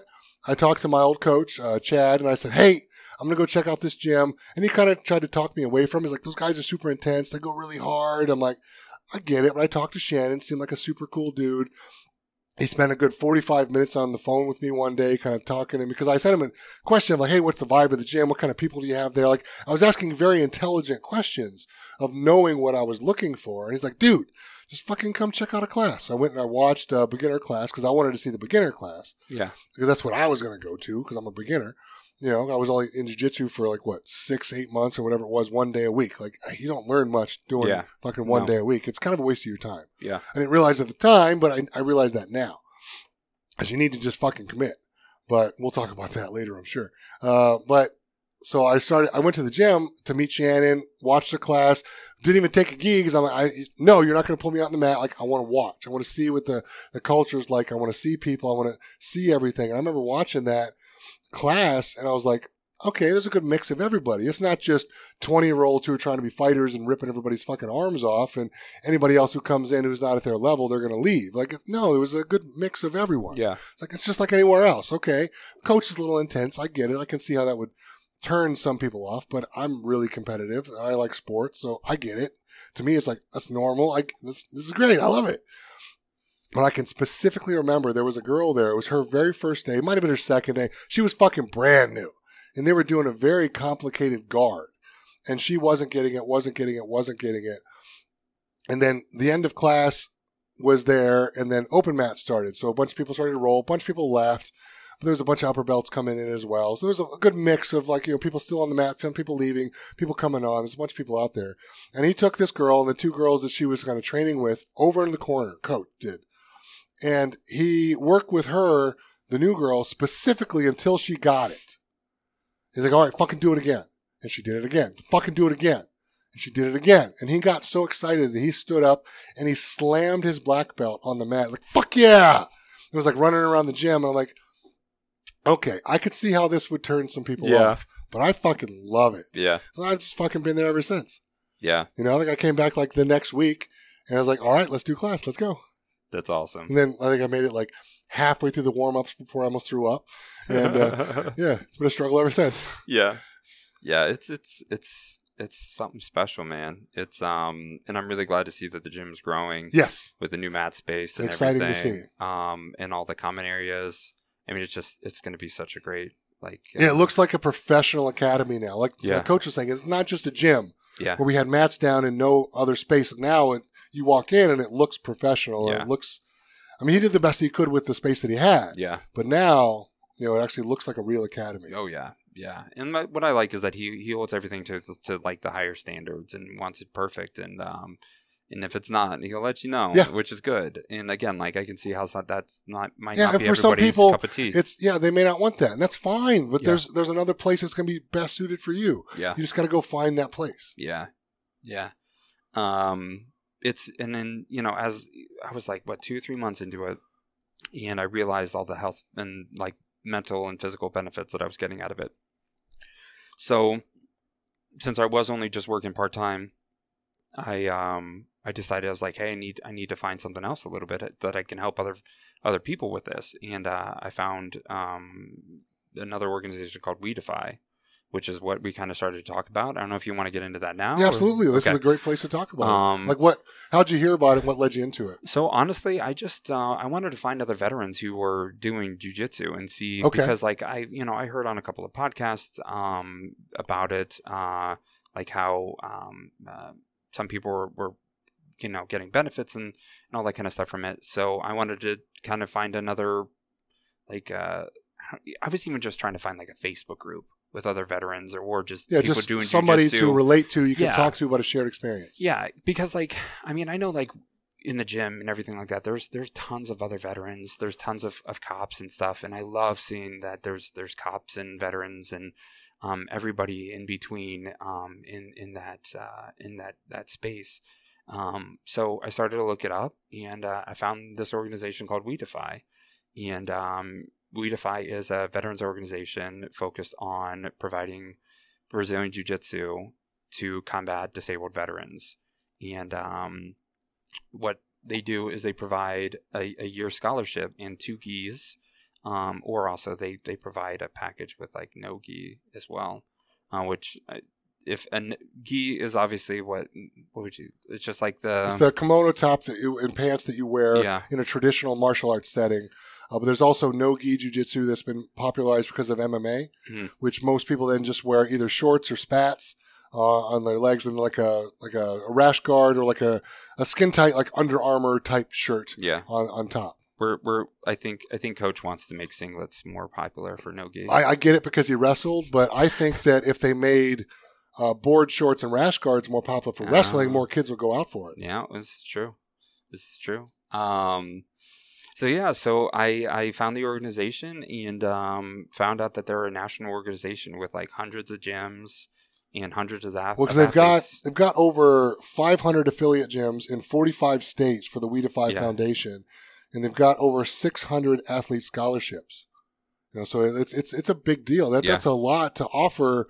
You know, a new practitioner into something into jujitsu that could be like physically, mentally, like a you know benefit to their lives. Yeah, yeah. So um, you know, I, I started getting in touch with them and signed up as an ambassador with them, which is essentially just somebody who goes around and just talks about yeah, just gets the word out. yeah just gets the word about about the organization if you can you know run some type of programs and stuff like that that's that's great and uh, just get the word out talk about it and uh, that's what i did for a couple months and uh, i realized i was like hey you know i want to get a little bit more involved i know that i have some background with operations i know i have background with talking to people and stuff like that so uh, i reached out and uh, sure enough i ask and you shall receive so uh, we defy is like uh, pretty much. I think, I think it's all voluntary. There might be like a couple. From from what I saw, 80% of all their donations Mhm. go to the foundation. So only 20% of that is for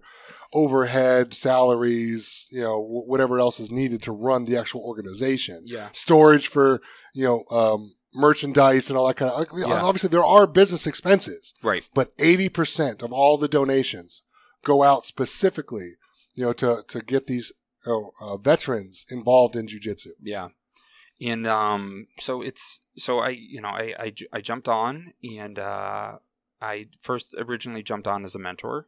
So essentially, apologize for my phone. I don't know why I didn't put it on silent. Oh, these darn kids! They didn't put their phones on silent. Oh my goodness! I know it's the first podcast I've ever done, so I'll remember for next time.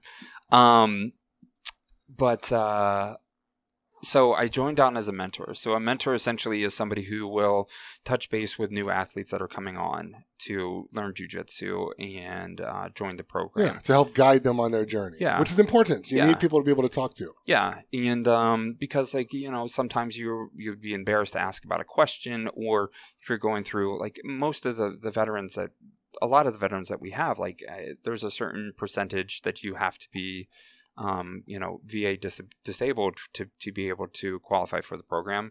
Um, I don't know exactly what it is off the top of my head, so I'm not going to actually say it. Right I think now. it was like sixty or eighty percent. Like it's it's Yeah. a decent amount. Yeah. So um so kind of touching base with all those those guys and everything. So we have a uh Yes. So so here it is. So you must be a disabled combat veteran, mental or physical, with an eighty percent or higher disability rating. yeah. So um so I joined on to the, the to the mentorship team and had a couple of mentor or a couple athletes with me that were on the program and then I kind of wanted to do a little bit more. So they kind of put me in charge of um, it's it's the engagement manager. So essentially, my job was to, um, and this is all voluntary, by the way. So it was to take the athletes and assign them to mentors, and then figure out like if there's any sort of things that need to kind of happen through there, um, and then so that was throughout the entire nation. Now I had tons and tons of other support. Um, and everything like that. And well, it just became a little bit too much. So then they brought on two, uh, three or four other um, uh, engagement managers, coordinators um, alongside. So um, it's it's just such an amazing organization. And when when I jump on these uh, monthly calls that they have, like all the passion that is behind all the the, the people that work for there um, with the organization is just absolutely insane. Um, and I know that they usually do a big, big like national fundraisers around Memorial Day, Veterans Day, and then they also have a big gala once a year. So, um, yeah, I mean, just uh, what else? Else do you want to know? I don't know. I mean, you could talk, you can talk, you can talk all day about about We Defy and and how it's benefited people. And like, I get some like testimonies back from veterans, and uh, they're they're just like they're like, I didn't know that jujitsu was going to be like this. It's it's it's adding back in like a lot of the camaraderie that they've been missing. Yeah. Um, I say that in like third person. Like I, I'm a veteran too, and I was missing that. Um, like I, that's why I'm so comfortable joining in because like I was hand, I was dealing with a lot of this stuff. I was dealing with not having the camaraderie. Well, it's, it's a again, it's a unique kind of bond that you have with somebody that you risk your life with in the military. Yeah. Right. So it's a unique bond that nothing really is going to ever replace that. yeah, But jujitsu can get very close to that, I Yeah. think, because again, it's a it's a very different kind of bond that your brain doesn't realize that it is simulation. You're not really trying to kill each other, and when you're going through it, your brain is like, I could literally die while I'm doing this. So it's a very tight bond that you have with your training partners to be able to do that to the extent that you can. You can literally go all the way up to the edge of choking someone unconscious and literally killing them by, by not letting go or exploding their arm or knee or whatever. So it's like it's it's a very close knit kind of group that it builds to be able to simulate that kind of you know physical you know um strength. I want to say like strenuation. I don't know what's what's the word I'm looking for Yeah. here. Like I like the, the um, damn it. ah, the word escapes me at the moment. But the, the, the kind of like craziness that you can literally do like in class because you can you can go right up to the edge yeah, and then stop. Yeah. But again, your brain doesn't realize it at the moment. So it's it's a very deep bond that you have with the people. And it's like I always tell people like when I'm going to do jujitsu, like, what do you do? Like I roll around on the ground with sweaty men in their pajamas. yeah, This is what I always tell people because they don't understand yeah, what it is. You know, it's so funny because like you'll see most people they're afraid to touch someone or hug someone or get too close to them because it makes them feel uncomfortable. And it's like I have like people sitting on my chest. So like I might have someone like like literally like smashing their ass on my face, trying to like pull my arm out to like rip it behind my back. You Yeah. know, it's like we get very intimately close with each other. yeah, You know, it's I can remember like one of my buddies who was just a dumbass.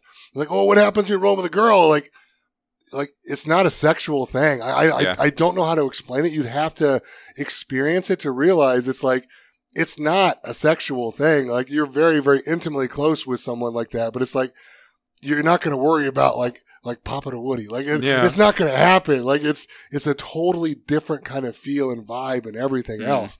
So it's just like it's it's not like I know some women are afraid of that because like uh, most gyms are full of dudes. yeah, You know, like we, we got a couple of great like women at our gym, but it's like they're a very small percentage of the population there, and that's just a lot of just what is combat sports. Like that's just that kind of is what it is. But it's Yeah. like again, like it's not a sexual thing. It's not a problem, and if it was, we'll fucking deal with it right now. yeah, You know, it's like I don't care if you, you know, smash, you know, Jim Bob Billy George's nose and it's all bloody. Like, yeah, suck it up. Like, get back in there. But like, if you do that to one of our girls, like, you're gonna get your ass beat before you leave the fucking gym, and then Yeah. you don't ever fucking come back.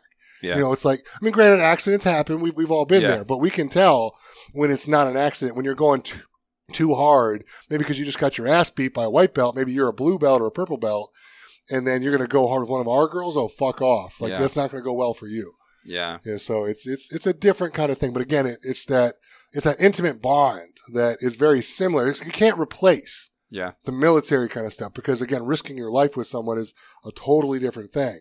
But it can be something like like you had mentioned. I really think it can be very beneficial because it, it gets close to it. It's probably Yeah. about as close as you can get to it. yeah, yeah. It's just it's something about you know. Uh, going through some like shitty times like it's not a sh- it's not a shitty time but you know like Well, you- your mind you your have to- mind But you have to thinks that. remember, trauma is trauma. yeah Like, like, are there people out there with worse trauma than you? Absolutely.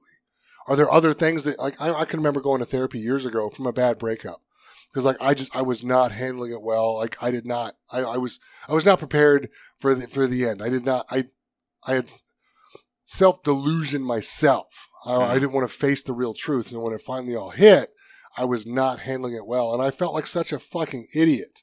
Like sitting with my therapist, bawling, and I can't even talk.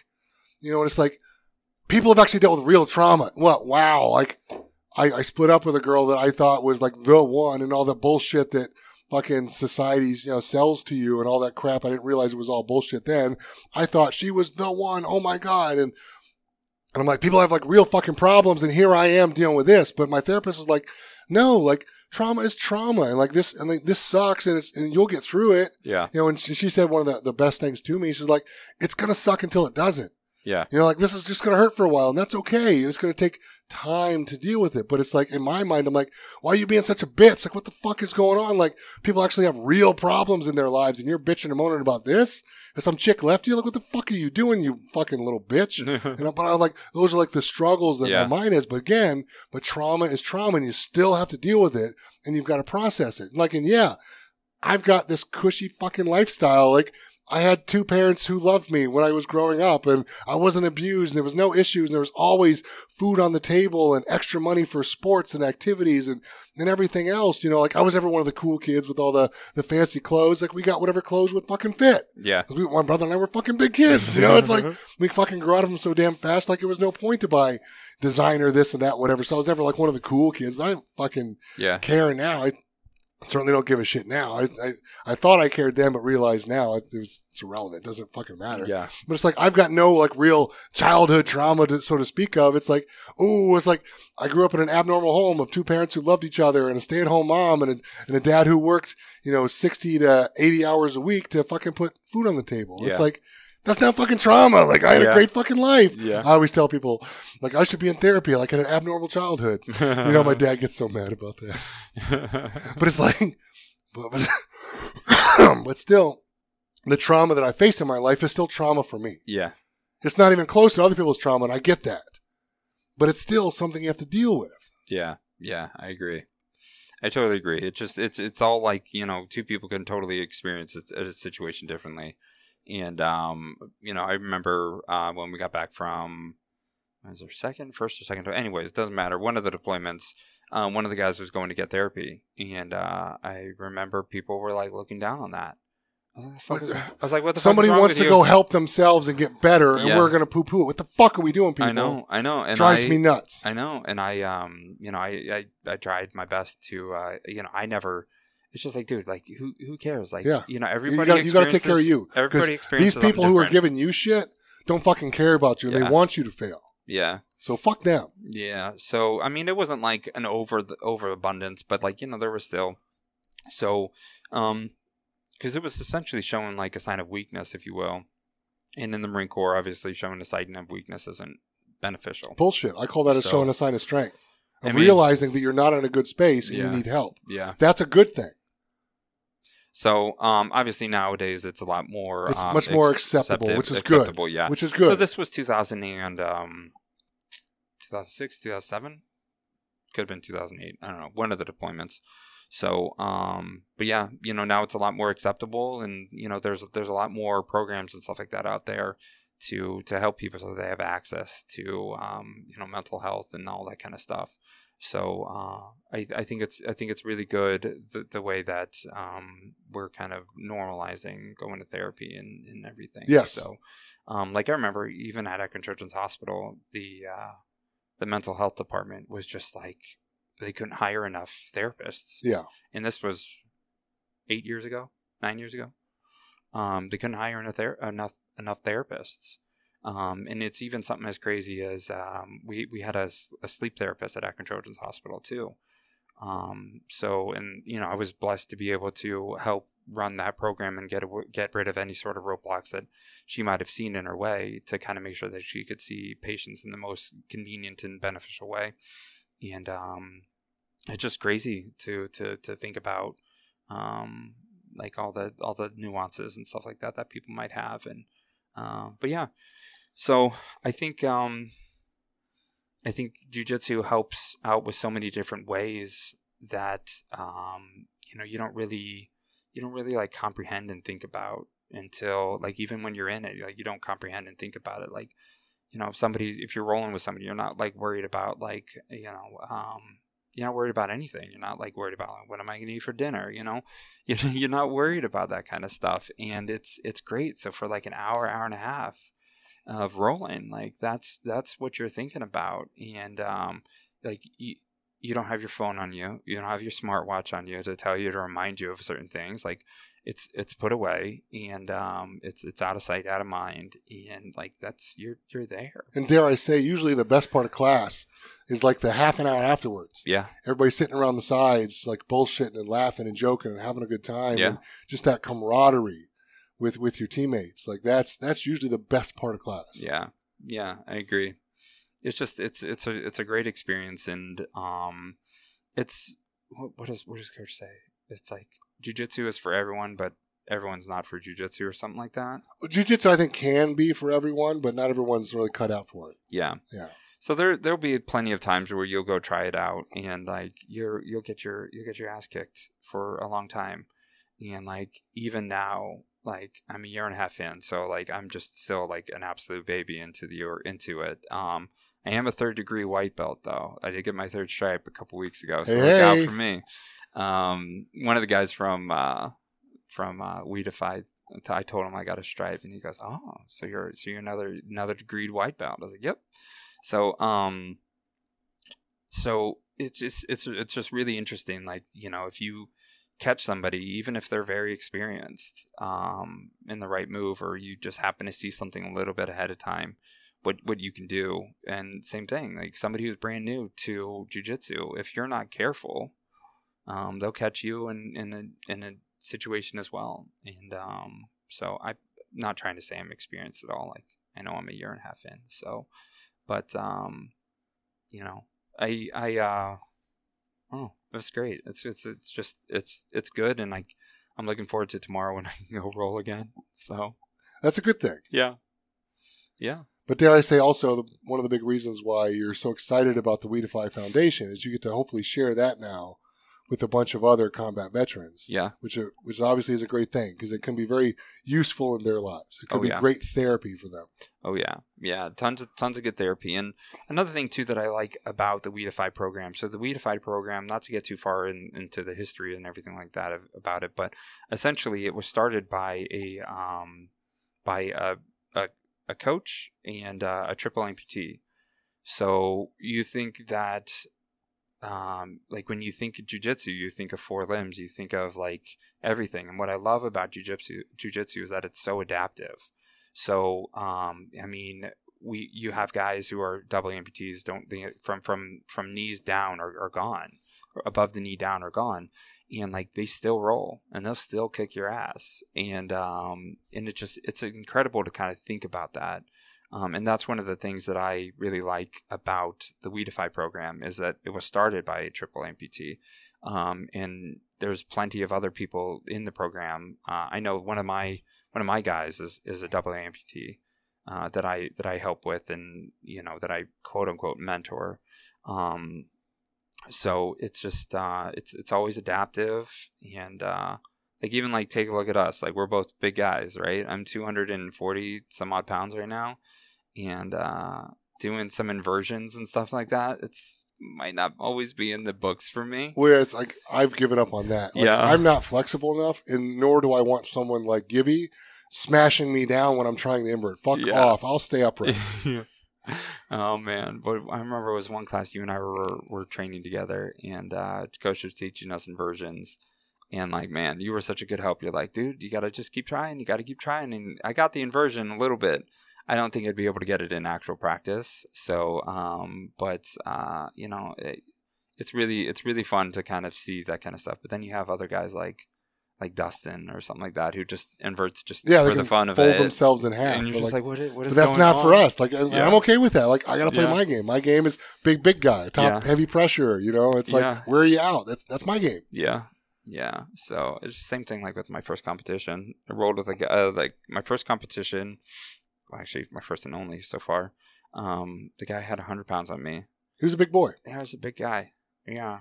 So um, I held my own until until I didn't.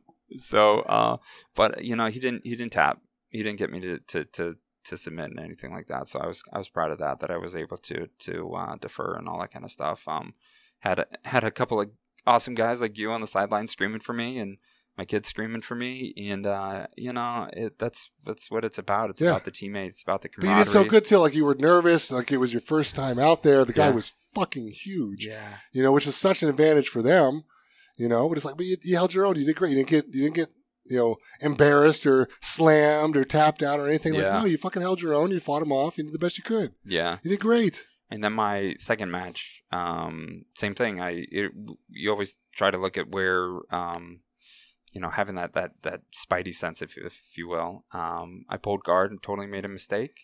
Guy took advantage of it. He was up, I think, like seven or seven some odd points on me, and um, he uh, he went for an arm bar, and I got out of it, and I was just quicker to get up, and he turtled and pulled him over into uh, back control and got a cross collar choke or I don't know. I think it was kind of like a kind of like a bow and arrow, like a very highly modified bow and Hey, arrow. As long as they tap, it's all that matters. Yeah. Like coach So- says, it doesn't always have to be pretty. It's just Yeah. gonna work. Yeah, just like the Chrome Dome, right? From uh from Luke's. Yeah, that was made up bullshit. I don't know why that guy tapped. I'd rather die than tap to that bullshit. So yeah, man. So Very cool.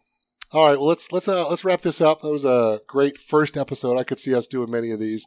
Uh, sitting down with you is, is always fun, and I'm Awesome. enjoying myself. This Thanks, is good.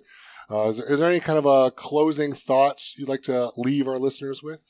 um yeah, don't don't be scared to to to to give jujitsu a try. Um it's it's It can be intimidating. it I mean It can be, so I can understand will why- be intimidating. I understand why some people are, are maybe afraid Yeah. to walk through that door the first time. Yeah, and if you and if you try it out, and you know, you, you gotta also realize not every gym is the right gym for you. Uh, you know, as we talked about, like True Arts might not be for everybody, but I knew within the first five seconds that it was for me. Um, so keep trying to find the right gym, keep trying to find the right coach and the right teammates and stuff like that. And um, you know, once you find your groove, I mean, you're you're in the right spot. Yeah, the, so. the biggest advice I always give to new people is like, go try a bunch of different gyms. yeah, Like, find the different ones in the area, go there, give them a couple of weeks. You know, train there for a couple of weeks, see what you like, see what you don't like, and then go to another one. Tell them that you're doing this. Like, hey, I want to want to drop in for a few weeks or maybe a month or whatever, and then I want to go try all these other ones. You know, if they're not okay with that, then maybe you don't want to go to that gym. yeah, You know, like if they want you to like sign some contract to be exclusive to them, you can't go anywhere else. It's like maybe that's not the right gym to be at. Then yeah, maybe not. But again, you got to find what's best for you. Yeah. The only way to do that is I think to go try a bunch of different ones and see what you like. Yeah. Agreed, There's nothing wrong with that. agreed. All right. Well, sir, it was uh, great talking with you. It was a lot of fun. And again, I'm sure we'll do this in the future. Sounds great, man. so we will it. see you guys next time. Good job. man. Thanks, Steve.